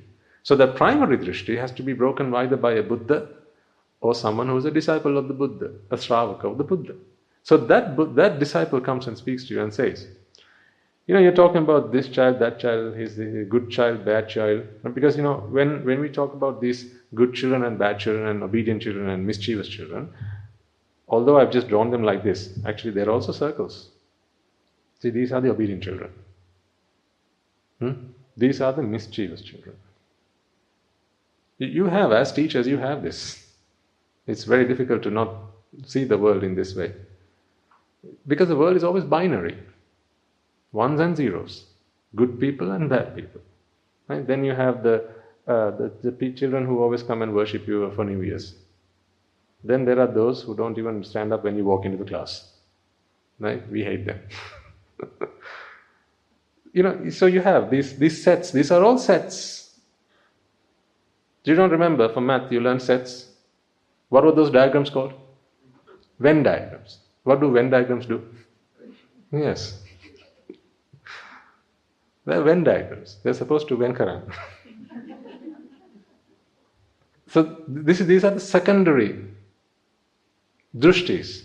This is all secondary drishtis. And what you do is, you, so initially you're thinking about this child is a good child, right? And then they do something naughty. So what do you do? You take them out of this group and you put them along with the other children in this group. So they're the naughty children. So you have your favorites. This is how things change from day to day. This is why you, you love some people today, you hate them tomorrow. You get along with some, you don't get along with the other day, the next, the following day. That's why this happens. But see, now when you begin to listen to the Dhamma and you realize that all of these are separations that you have created in your own mind, they're not fixed entities, they're simply manifestations. And these are all projections of your own mind out to the outside world. Now what happens is, you know, all these circles they begin to disappear. Not all at once. Becoming a Sotapanna is about understanding that these separations are all, you know, this is like a lattice. We talked about this in one of the sermons. This is a lattice. You overlay these separations onto people. Those separations don't really exist. This is an overlay. It's like a lattice you put on top of it and then you change them from time to time. But once you begin to understand that these are all simply manifestations of the mind, now you realize that these are, you know, these are not real boundaries. These are just, ma- you know, mind-made boundaries, and that realization itself weakens those boundaries. That realization itself, it's enough to free you from as the Buddha says, as he puts it, you know, it frees you from a whole world of suffering and leaves you with only as much suffering as seven stones in comparison to a whole world of suffering. Right? A whole world in comparison to seven small pebbles. That's it. He gives a comparison. So that, that is enough to do that. And then what happens as you continue with your practice? You know, these boundaries, they begin to disappear. Gradually, they begin to disappear. You contemplate. Every time you see a boundary, you contemplate. You contemplate on the fact that these boundaries are simply manifestations. These, boundaries are simply projections of the mind. These are not real. They are made believe boundaries.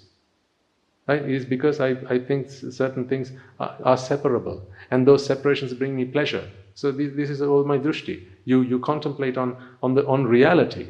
The reality is, you know, they're not fixed boundaries. That's why today this guy is here, the next day this guy is here. But today you like him, tomorrow you don't like him. You contemplate on this. That really there's not a good person and a bad person. All there is is goodness manifests in this moment. Goodness manifests in this moment. Otherwise, it's Angulimala a good person or a bad person. If you fix them as good people and bad people, right? Then the good people will always be good and the bad people will always be bad. So I ask you the question are you a good person or a bad person? What is the answer that comes from within? That will be the, the same answer for everyone. What are you? I'm a, I'm a good person. Yes, everyone will say, I'm a good person. Ask someone else. It depends who you ask. They'll either say you're a good person or they'll say you're not such a good person. Right? But you know, you think you're a good person, others will have their own opinions. The thing is, their opinions are based on what they observe. They are the things you say, the things you do, your reactions, your responses to their interactions with you. Right? And they change depending on the situation. They always change depending on situation. You know, if you're feeling if you're feeling positive about something, if you're feeling if you're feeling good, right? on a good day, your reactions are very different to a bad day, are they not? You're more uh, forgiving on a good day, right? Maybe you've had a, a good day at work. Today is your you, they, they, the boss has just announced that you're going to get a bonus, hmm? or that you're going to get a promotion. On your way home from work, right? Don't you feel extra generous towards other people? Right? Normally, maybe you go and run, you go and get into the bus and catch the seat. But today, you feel extra generous. You let everybody else on first. Uh, and then after you get onto the bus, you want to give your seat to everybody. You feel like Mahatma Gandhi. on that day, just that one day. It might last for maybe a week or so because you know you you are, you live in this in this fancy world that you've created. You you feel really good That is very natural. Just catch yourself when that happens. I'm not asking you to stop it from happening. Just observe that that is what's going on. There will be days that will be like that. When you get a compliment from someone, someone you've been wanting to receive a compliment from, you know, those days you feel elated. You feel like, you know, you're on seventh heaven. You feel like that. Those days, you know, watch yourself. Ask others whether they noticed a difference in your in your behavior, in your manner, and they'll say, "Today you're you know you're awfully nice. Why is that?" They'll ask you because that is not your normal self. You feel generous. You feel charitable. If someone gives you a compliment, maybe on the way home you'll you know you'll tip you'll give some a beggar some money because you feel very you feel very generous. That's the way the mind works. When the mind is at joy, right, it becomes a magnet for other people's merits. That's why. That's why you are good. You become a magnet for other people's merits. But when the mind is not joyful, when the mind is miserable, hurt people, hurt people. When the mind is miserable, meaning when the mind is hurt, now you are not a blessing to others. Now you become a magnet of the other people's demerit. That's why when you have a bad day at work, the dog knows. Hmm? The wife knows.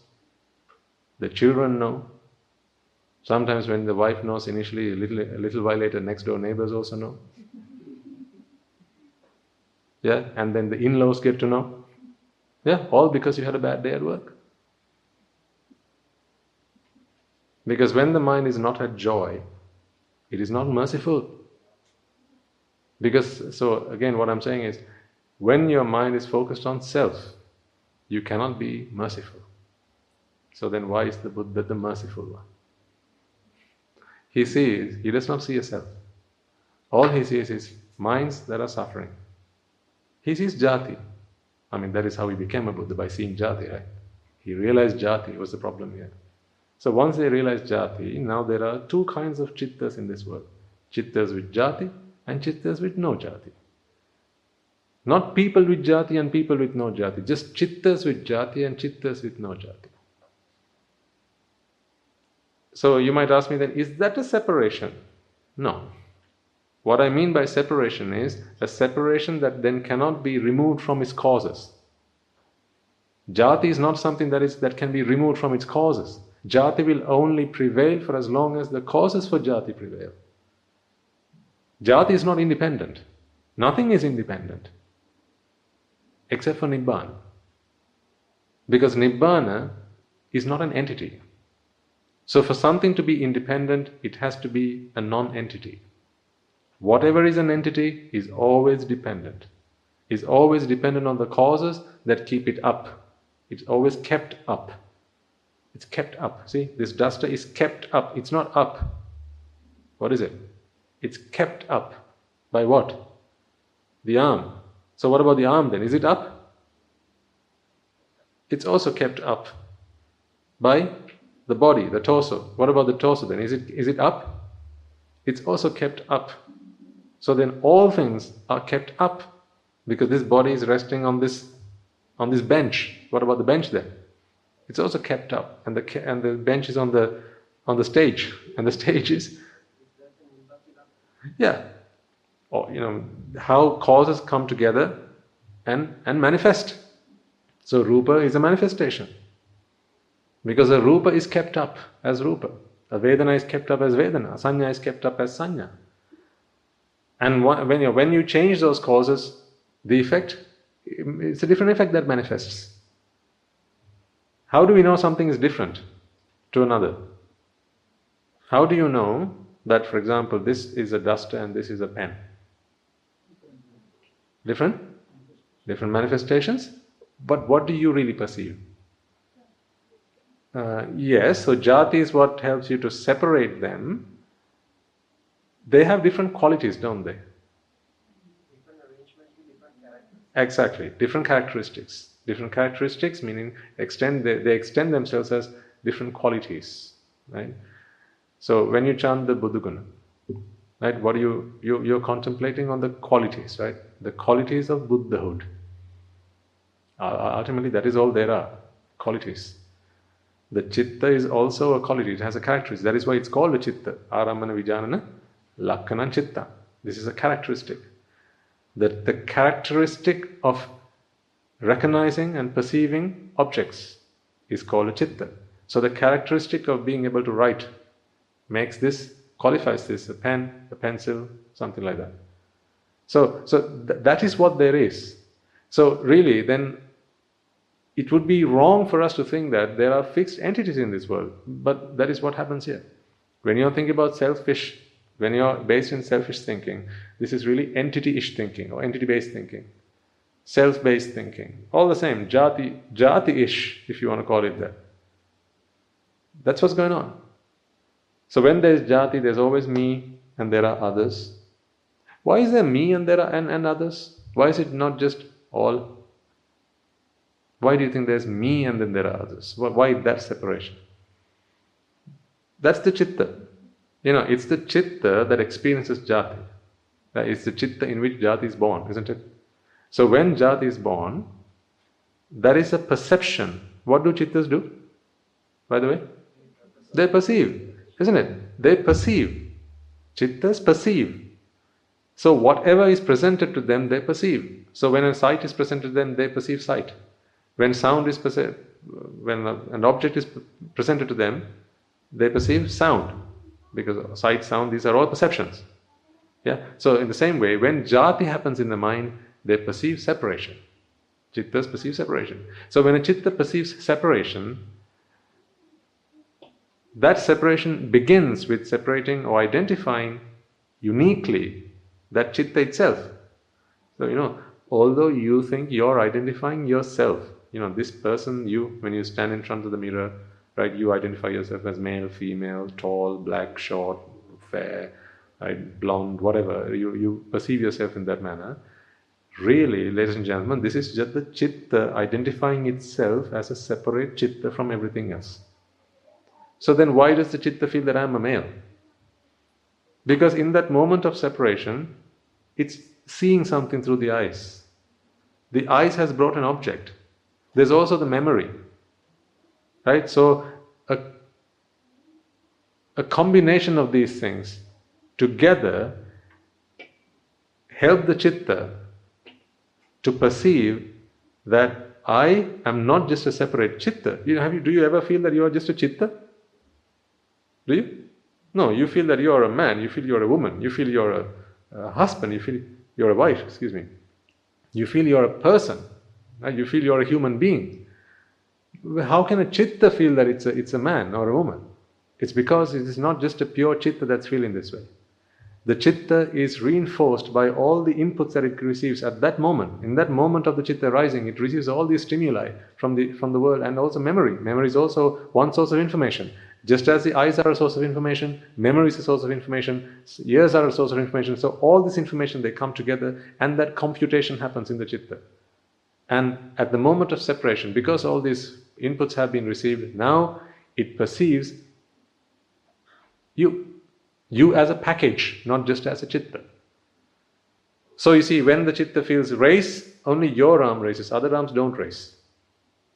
This gives it enough evidence to determine that, ah, then there's me and then there are others. Because what I want to do only happens with me. See? Right now, I want to raise my right arm. As I raise my right arm, none of you are. So I don't have a reason to think that you are me. But remember the first time you stood in front of a mirror? Uh, you may not remember this because it was too long ago. You stood in front of the mirror, and when you raised your right arm, what did the mirror do? Ignore the fact that it was a mirror image, so it would have been their left arm. But you know, when you raised an arm, what did the mirror image do? It raised an arm. Were you not surprised by that? You will not recall this, I'm sure, because it was far too many years ago when you were very young. But the the the the discovery of a mirror image was quite baffling, I would have thought. Because you're thinking, hold on, all this while there was only one person that responded to me, and now there are two people responding to me. You know, you observe, you can observe this with animals. they don't have the intelligence to work out that this is not another being, this is just a mirror, mirror image. like Sometimes when you are sat in the sermons out there, in the Dhamma hall, we have these little birds that fly around and then they start, they, they come and they see the, the little, the, the aluminium parts, not the, the, the stainless steel parts of the door, the glass door we have outside in the Dhamma hall. And when they're just uh, walking around up and down, they see, they see their reflection and they think it's another bird. So what do they do? what do they do? They, they peck. And that's why you hear the noise. So this bird is trying to communicate with the other bird. You, you, you, you've been on YouTube long enough to see how, you know, some animals, they're startled by the, the, you know, identifying or recognizing there's another one of them in the mirror.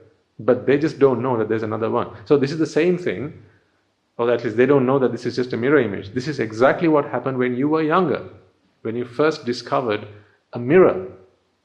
You would have looked at yourself in the mirror and wondered, oh, who's this? That was a shocker. But then you realize these are there are things called mirrors, and it's not actually me there, it's just a mirror image. So this is why a chitta begins to feel that it is not just a chitta. Your, none of your chittas feel that they're chittas, do they? They all feel that they are part of a whole package. That's how your chitta perceives yourself, because of all the information that it also receives at the moment of its inception. So, if you want to get out of self based thinking, my ask of you is not to contemplate on being selfless by virtue of thinking of others without thinking of oneself. It is the first step, yes, because if you are very consumed with or just yourself, you're, you're more likely to do unmeritorious deeds. More likely. See, people who have a big one of these ones, the red ones, they do a lot of unmeritorious deeds, don't they? Killing and lying and sensual misconduct. Because they have to, all the other forces acting on it, they feel are threats from the outside. People who think less about themselves and think more about others, they do a lot of meritorious deeds. Think for a moment whether that is not true. Right? You give food to others, right? Uh, maybe help out someone, right? Help someone do their schoolwork, help someone with their with their work at, at the workplace. Maybe you know wash someone's car, right? Take take someone's dog for a walk, right? Maybe mind someone's children for them, wash someone's dirty uh, dishes, right? Whatever. Right? These are things you can do. Or lend someone some money, or gift someone to some something to someone. Right? These are things you do when you think about others. So this is a good space for merit in here, there's a lot of demerit. When you're thinking about yourself, all about yourself. Because then you need happiness for yourself. So then it doesn't matter whether you're, if you need something, you'll take it even if it belongs to somebody else. Because that somebody else is out here. Yeah? So for your happiness, I'm willing to take that necklace. I know it's theirs, but I don't care because I want it. So now when you don't care about their happiness, you start doing lots of unmeritorious deeds. That's why I said Kaluminisu are here. A lot of Kaluminisu are here. Sudaminisu over here. Right? But Helen. great people, they step outside these two boundaries and come out here. For them, there is no punya and there is no papa. Punya papa, pahinassa because there is no scope for merits or demerits. An arahant doesn't steal not because he knows that it hurts somebody, because for him the sense of ownership no longer exists. See, there are a number of factors that need to align for a demerit, the demerit of stealing to happen.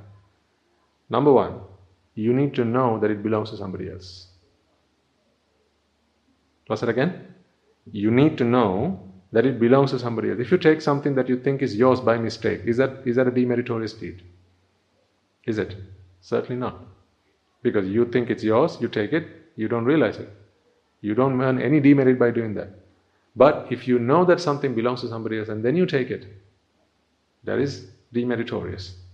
So you see, for a demerit to occur, you need to think, you need to have this sense that some there are things that belong to people.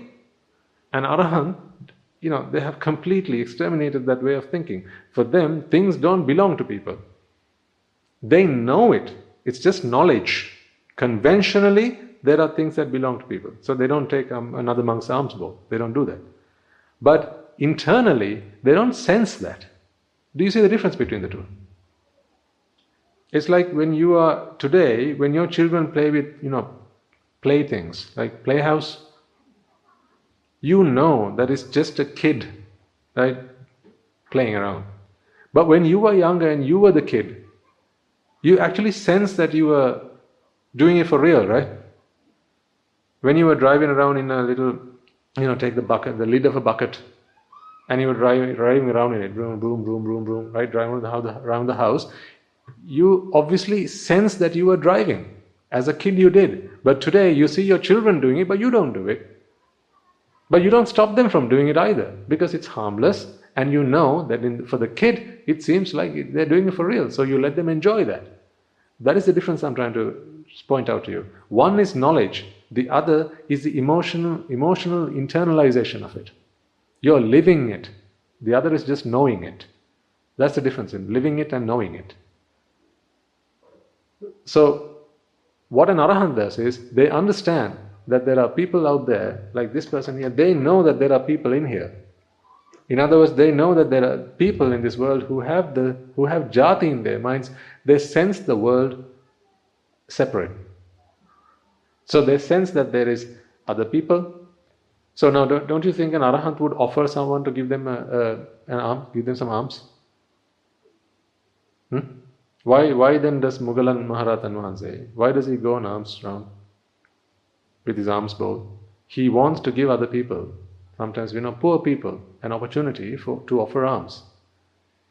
If they were all arahants, I doubt Mughal Mahatma would have bothered. Because what he understands, uh, the Thera, what he understands is, here's a poor man who believes that I am me and these are all other people. So the, this person thinks I am also part of this world. Yeah? So he's thinking about the other person. So he thinks, let's say this is Siripal. This is Mughal Maharatan Vansi. Right?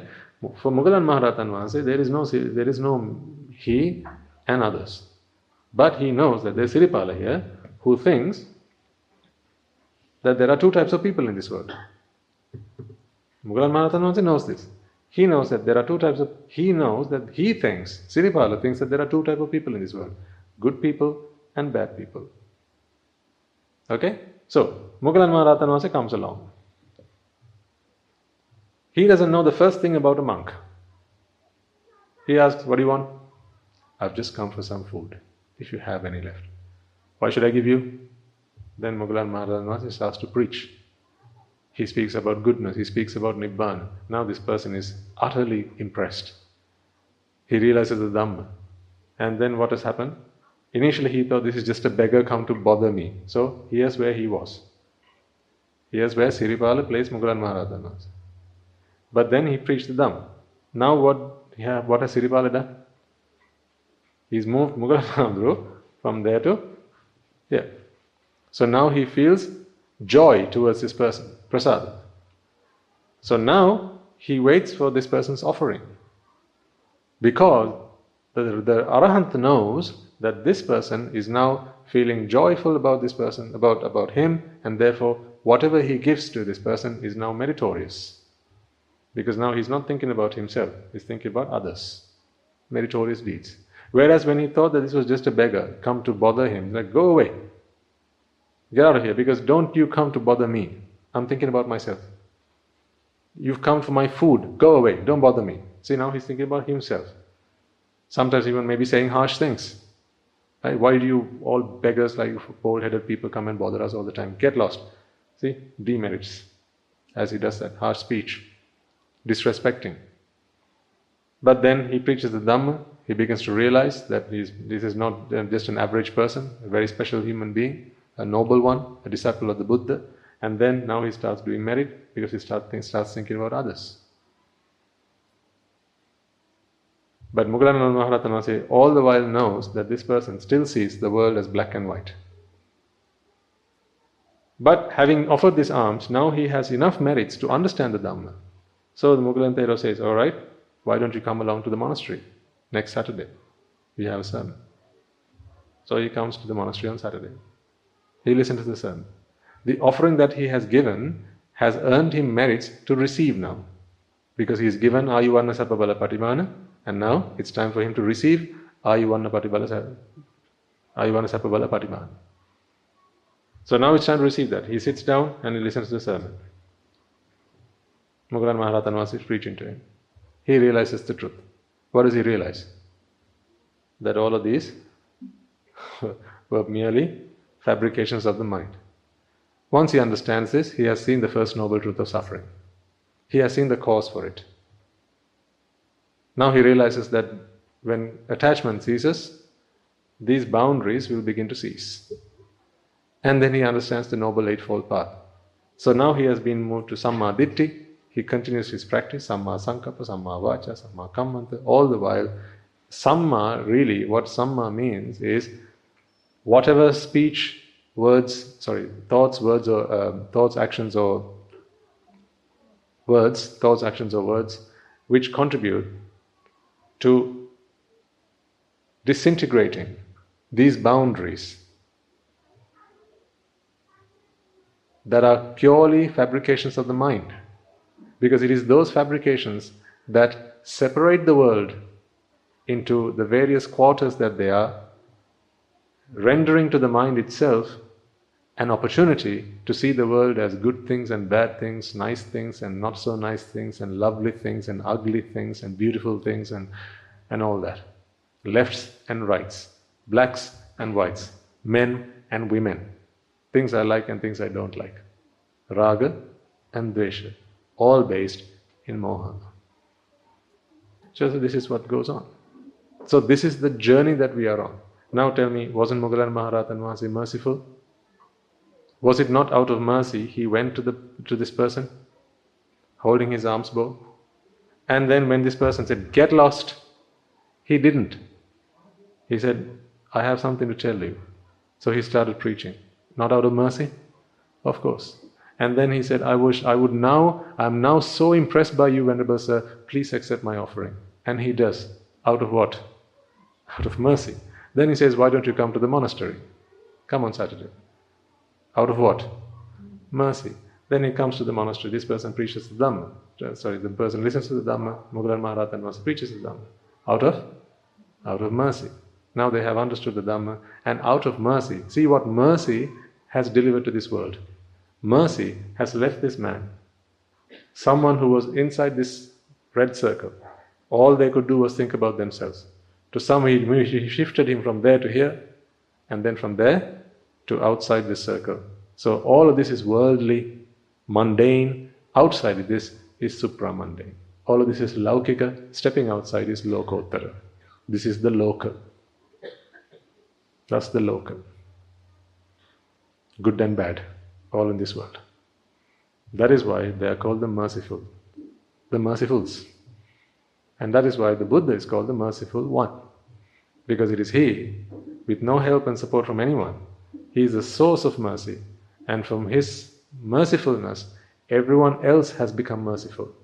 So, whatever mercifulness you might see from the Swamin Wahanses that you associate, whether it be that at this temple or elsewhere, right? For any upasakas and upasikas, any mercifulness that you might experience from them, if it is all based in mercy through understanding and realization, the source of that is no doubt from the supremely enlightened one, the merciful one.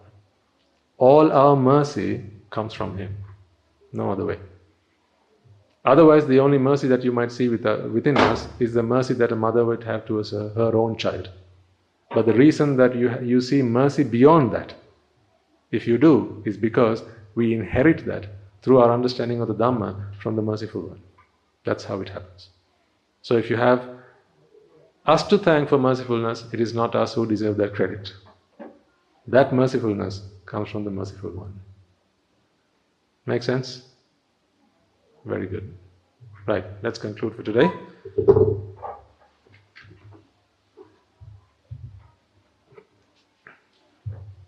So we have the Dakinayo, can come in just a moment. Be merciful. The monks will come on alms out of mercifulness. You can offer alms out of mercifulness. What do you offer? Ayu, Vanna, Sapa, Bala, Patipa. That is what you offer out of mercifulness. And give, create space and give opportunities for everybody else to get involved, again out of mercifulness. I've seen a lot of you how, you know, you, whatever pirikara sometimes you have, you offer to somebody else to go and offer it. So in those moments, don't think about me or the other person. Think about jati. Your fight is against jati. It's not whether, it's not you, you're not trying to be selfless by giving your chance to somebody else. If the chance is still yours to give to somebody else, you're still, that is selfish thinking. Come out of that. You're just giving a chance for wisdom to fight ignorance. That is what you're doing. Not me being selfless. Because that is also selfish thinking. Make sense? Good. All right. Let's all take a moment then to transfer the merits that we have all acquired by making offerings to the infinite virtues of the Noble Triple Gem, chanting Piri, listening to the Dhamma, and engaging in various meritorious deeds today. First and foremost, let us remind ourselves how incredibly fortunate we are to be in receipt of the Lord Buddha's teaching, and with immense gratitude towards the bhikkhunis and bhikkhun, upasakas and upasikas, bhikkhus and bhikkhunis, upasakas and upasikas, let us transfer these merits to them, for it is they who have made immense sacrifices to protect and preserve the sublime teachings of the Buddha and pass it down to the generations of the noble lineage in the form of the Tripitaka, which is thankfully available to us today to study, understand, and comprehend the Dhamma. Let us transfer the merits we have acquired to all members of the Mahasangha present throughout the world, including the chief prelates of all of the chapters, who've dedicated their lives to the noble path and have committed themselves towards the betterment of all sentient beings. Let us not forget that amongst are the monks and nuns resident in your local temples and nunneries who have always been by your side through thick and thin, come rain or shine. Let us also transfer these merits to my teacher Guru Swamin Wahanse, as well as all the monks and nuns, all the monks and residents at the monastery and the Anagarika and Anagarika communities attached to the monastery. Let us also take a moment to transfer these merits and express our gratitude to those who make great efforts to disseminate the teachings of the Buddha, be that by translating these talks, sharing them out with others, or inviting others to join them. May they all rejoice in these merits. Let us also take a moment to transfer these merits to our devotees and friends of the monastery, who, for the sake of merits, to help them attain the supreme bliss of Nibbana, Continue to sustain the Mahasangha. This includes everyone from those of you who provide for the construction of the monastery to those who provide the Mahasangha with shelter, alms, robes, and medicines. May they all rejoice in these merits, and by the power of these merits, may they be healed of any physical and mental ailments and overcome the obstacles to their spiritual progress. May they abstain from the unmeritorious deeds, fulfill the meritorious deeds, fulfill the noble eightfold path, and may they all attain the supreme bliss of Nibbana. Sadhu, sadhu, sadhu. Let us also take a moment to transfer these merits to our mothers and fathers husbands and wives, brothers and sisters, sons and daughters, grandparents, uncles, aunts, cousins, nephews, and nieces, our friends, our acquaintances, our employers and employees, and to our teachers, and all those who made great efforts throughout our lives in samsara to make our lives comfortable. May they all rejoice in these merits, and by the power of these merits, may they be healed of any physical and mental ailments and overcome any obstacles to their spiritual progress. May they abstain from the unmeritorious deeds, fulfill the meritorious deeds, fulfill the noble eightfold path, and may they all attain the supreme bliss of Nibbana. Sadhu, sadhu, sadhu. Let us also take a moment to transfer these messages to the Devas and Brahmas, spirits and demons, primarily the Sakadeva, as well as all the numerous gods and deities who have committed themselves to protect and fulfill the Sambuddhasasana. Let us transfer these messages to our guardian deities who keep a watchful eye over us and keep us out of harm's way. May they all rejoice in these merits and prosper in divine power and wisdom. And let us also transfer these merits to our ancestors and those who have passed away in our name, our forefathers and those who have predeceased us, to those who have been families, friends, and acquaintances in this infinite long journey of samsara. Let us also transfer these merits to those who, members of the armed forces, as well as members of the police force who sacrificed their lives to protect the peace and harmony of our nation, as well as those who have lost their lives in the war, be their friend or foe. Let us transfer these merits to those who have lost their lives in natural disasters such as tsunamis and earthquakes, landslides, pandemics, and so on, reminding ourselves that it's infinitely long journey of samsara. They will all have been mothers and fathers to us, friends and acquaintances to us, May they all rejoice in these merits, and by the power of these merits, if any of them have been born in the woeful planes, they redeem themselves to be born in the blissful plane. May they abstain from the unmeritorious deeds, fulfill the meritorious deeds, fulfill the noble eightfold path, and may they all attain the supreme bliss of Nibbana. Sadhu, sadhu, sadhu. And finally, may by the power and blessings of all the merits we have acquired throughout the day, we be able to witness the advent of many hundreds of thousands of arahants on this blessed land, and finally, may you and I and everyone who's helped make this program a success become a Rahatan Mahanse or an Arahataran Mahanse in this very life itself and in the era of the Gautama Supreme Buddha itself. Sadhu, sadhu, sadhu. May the blessings of the Noble Triple Gem be with you all.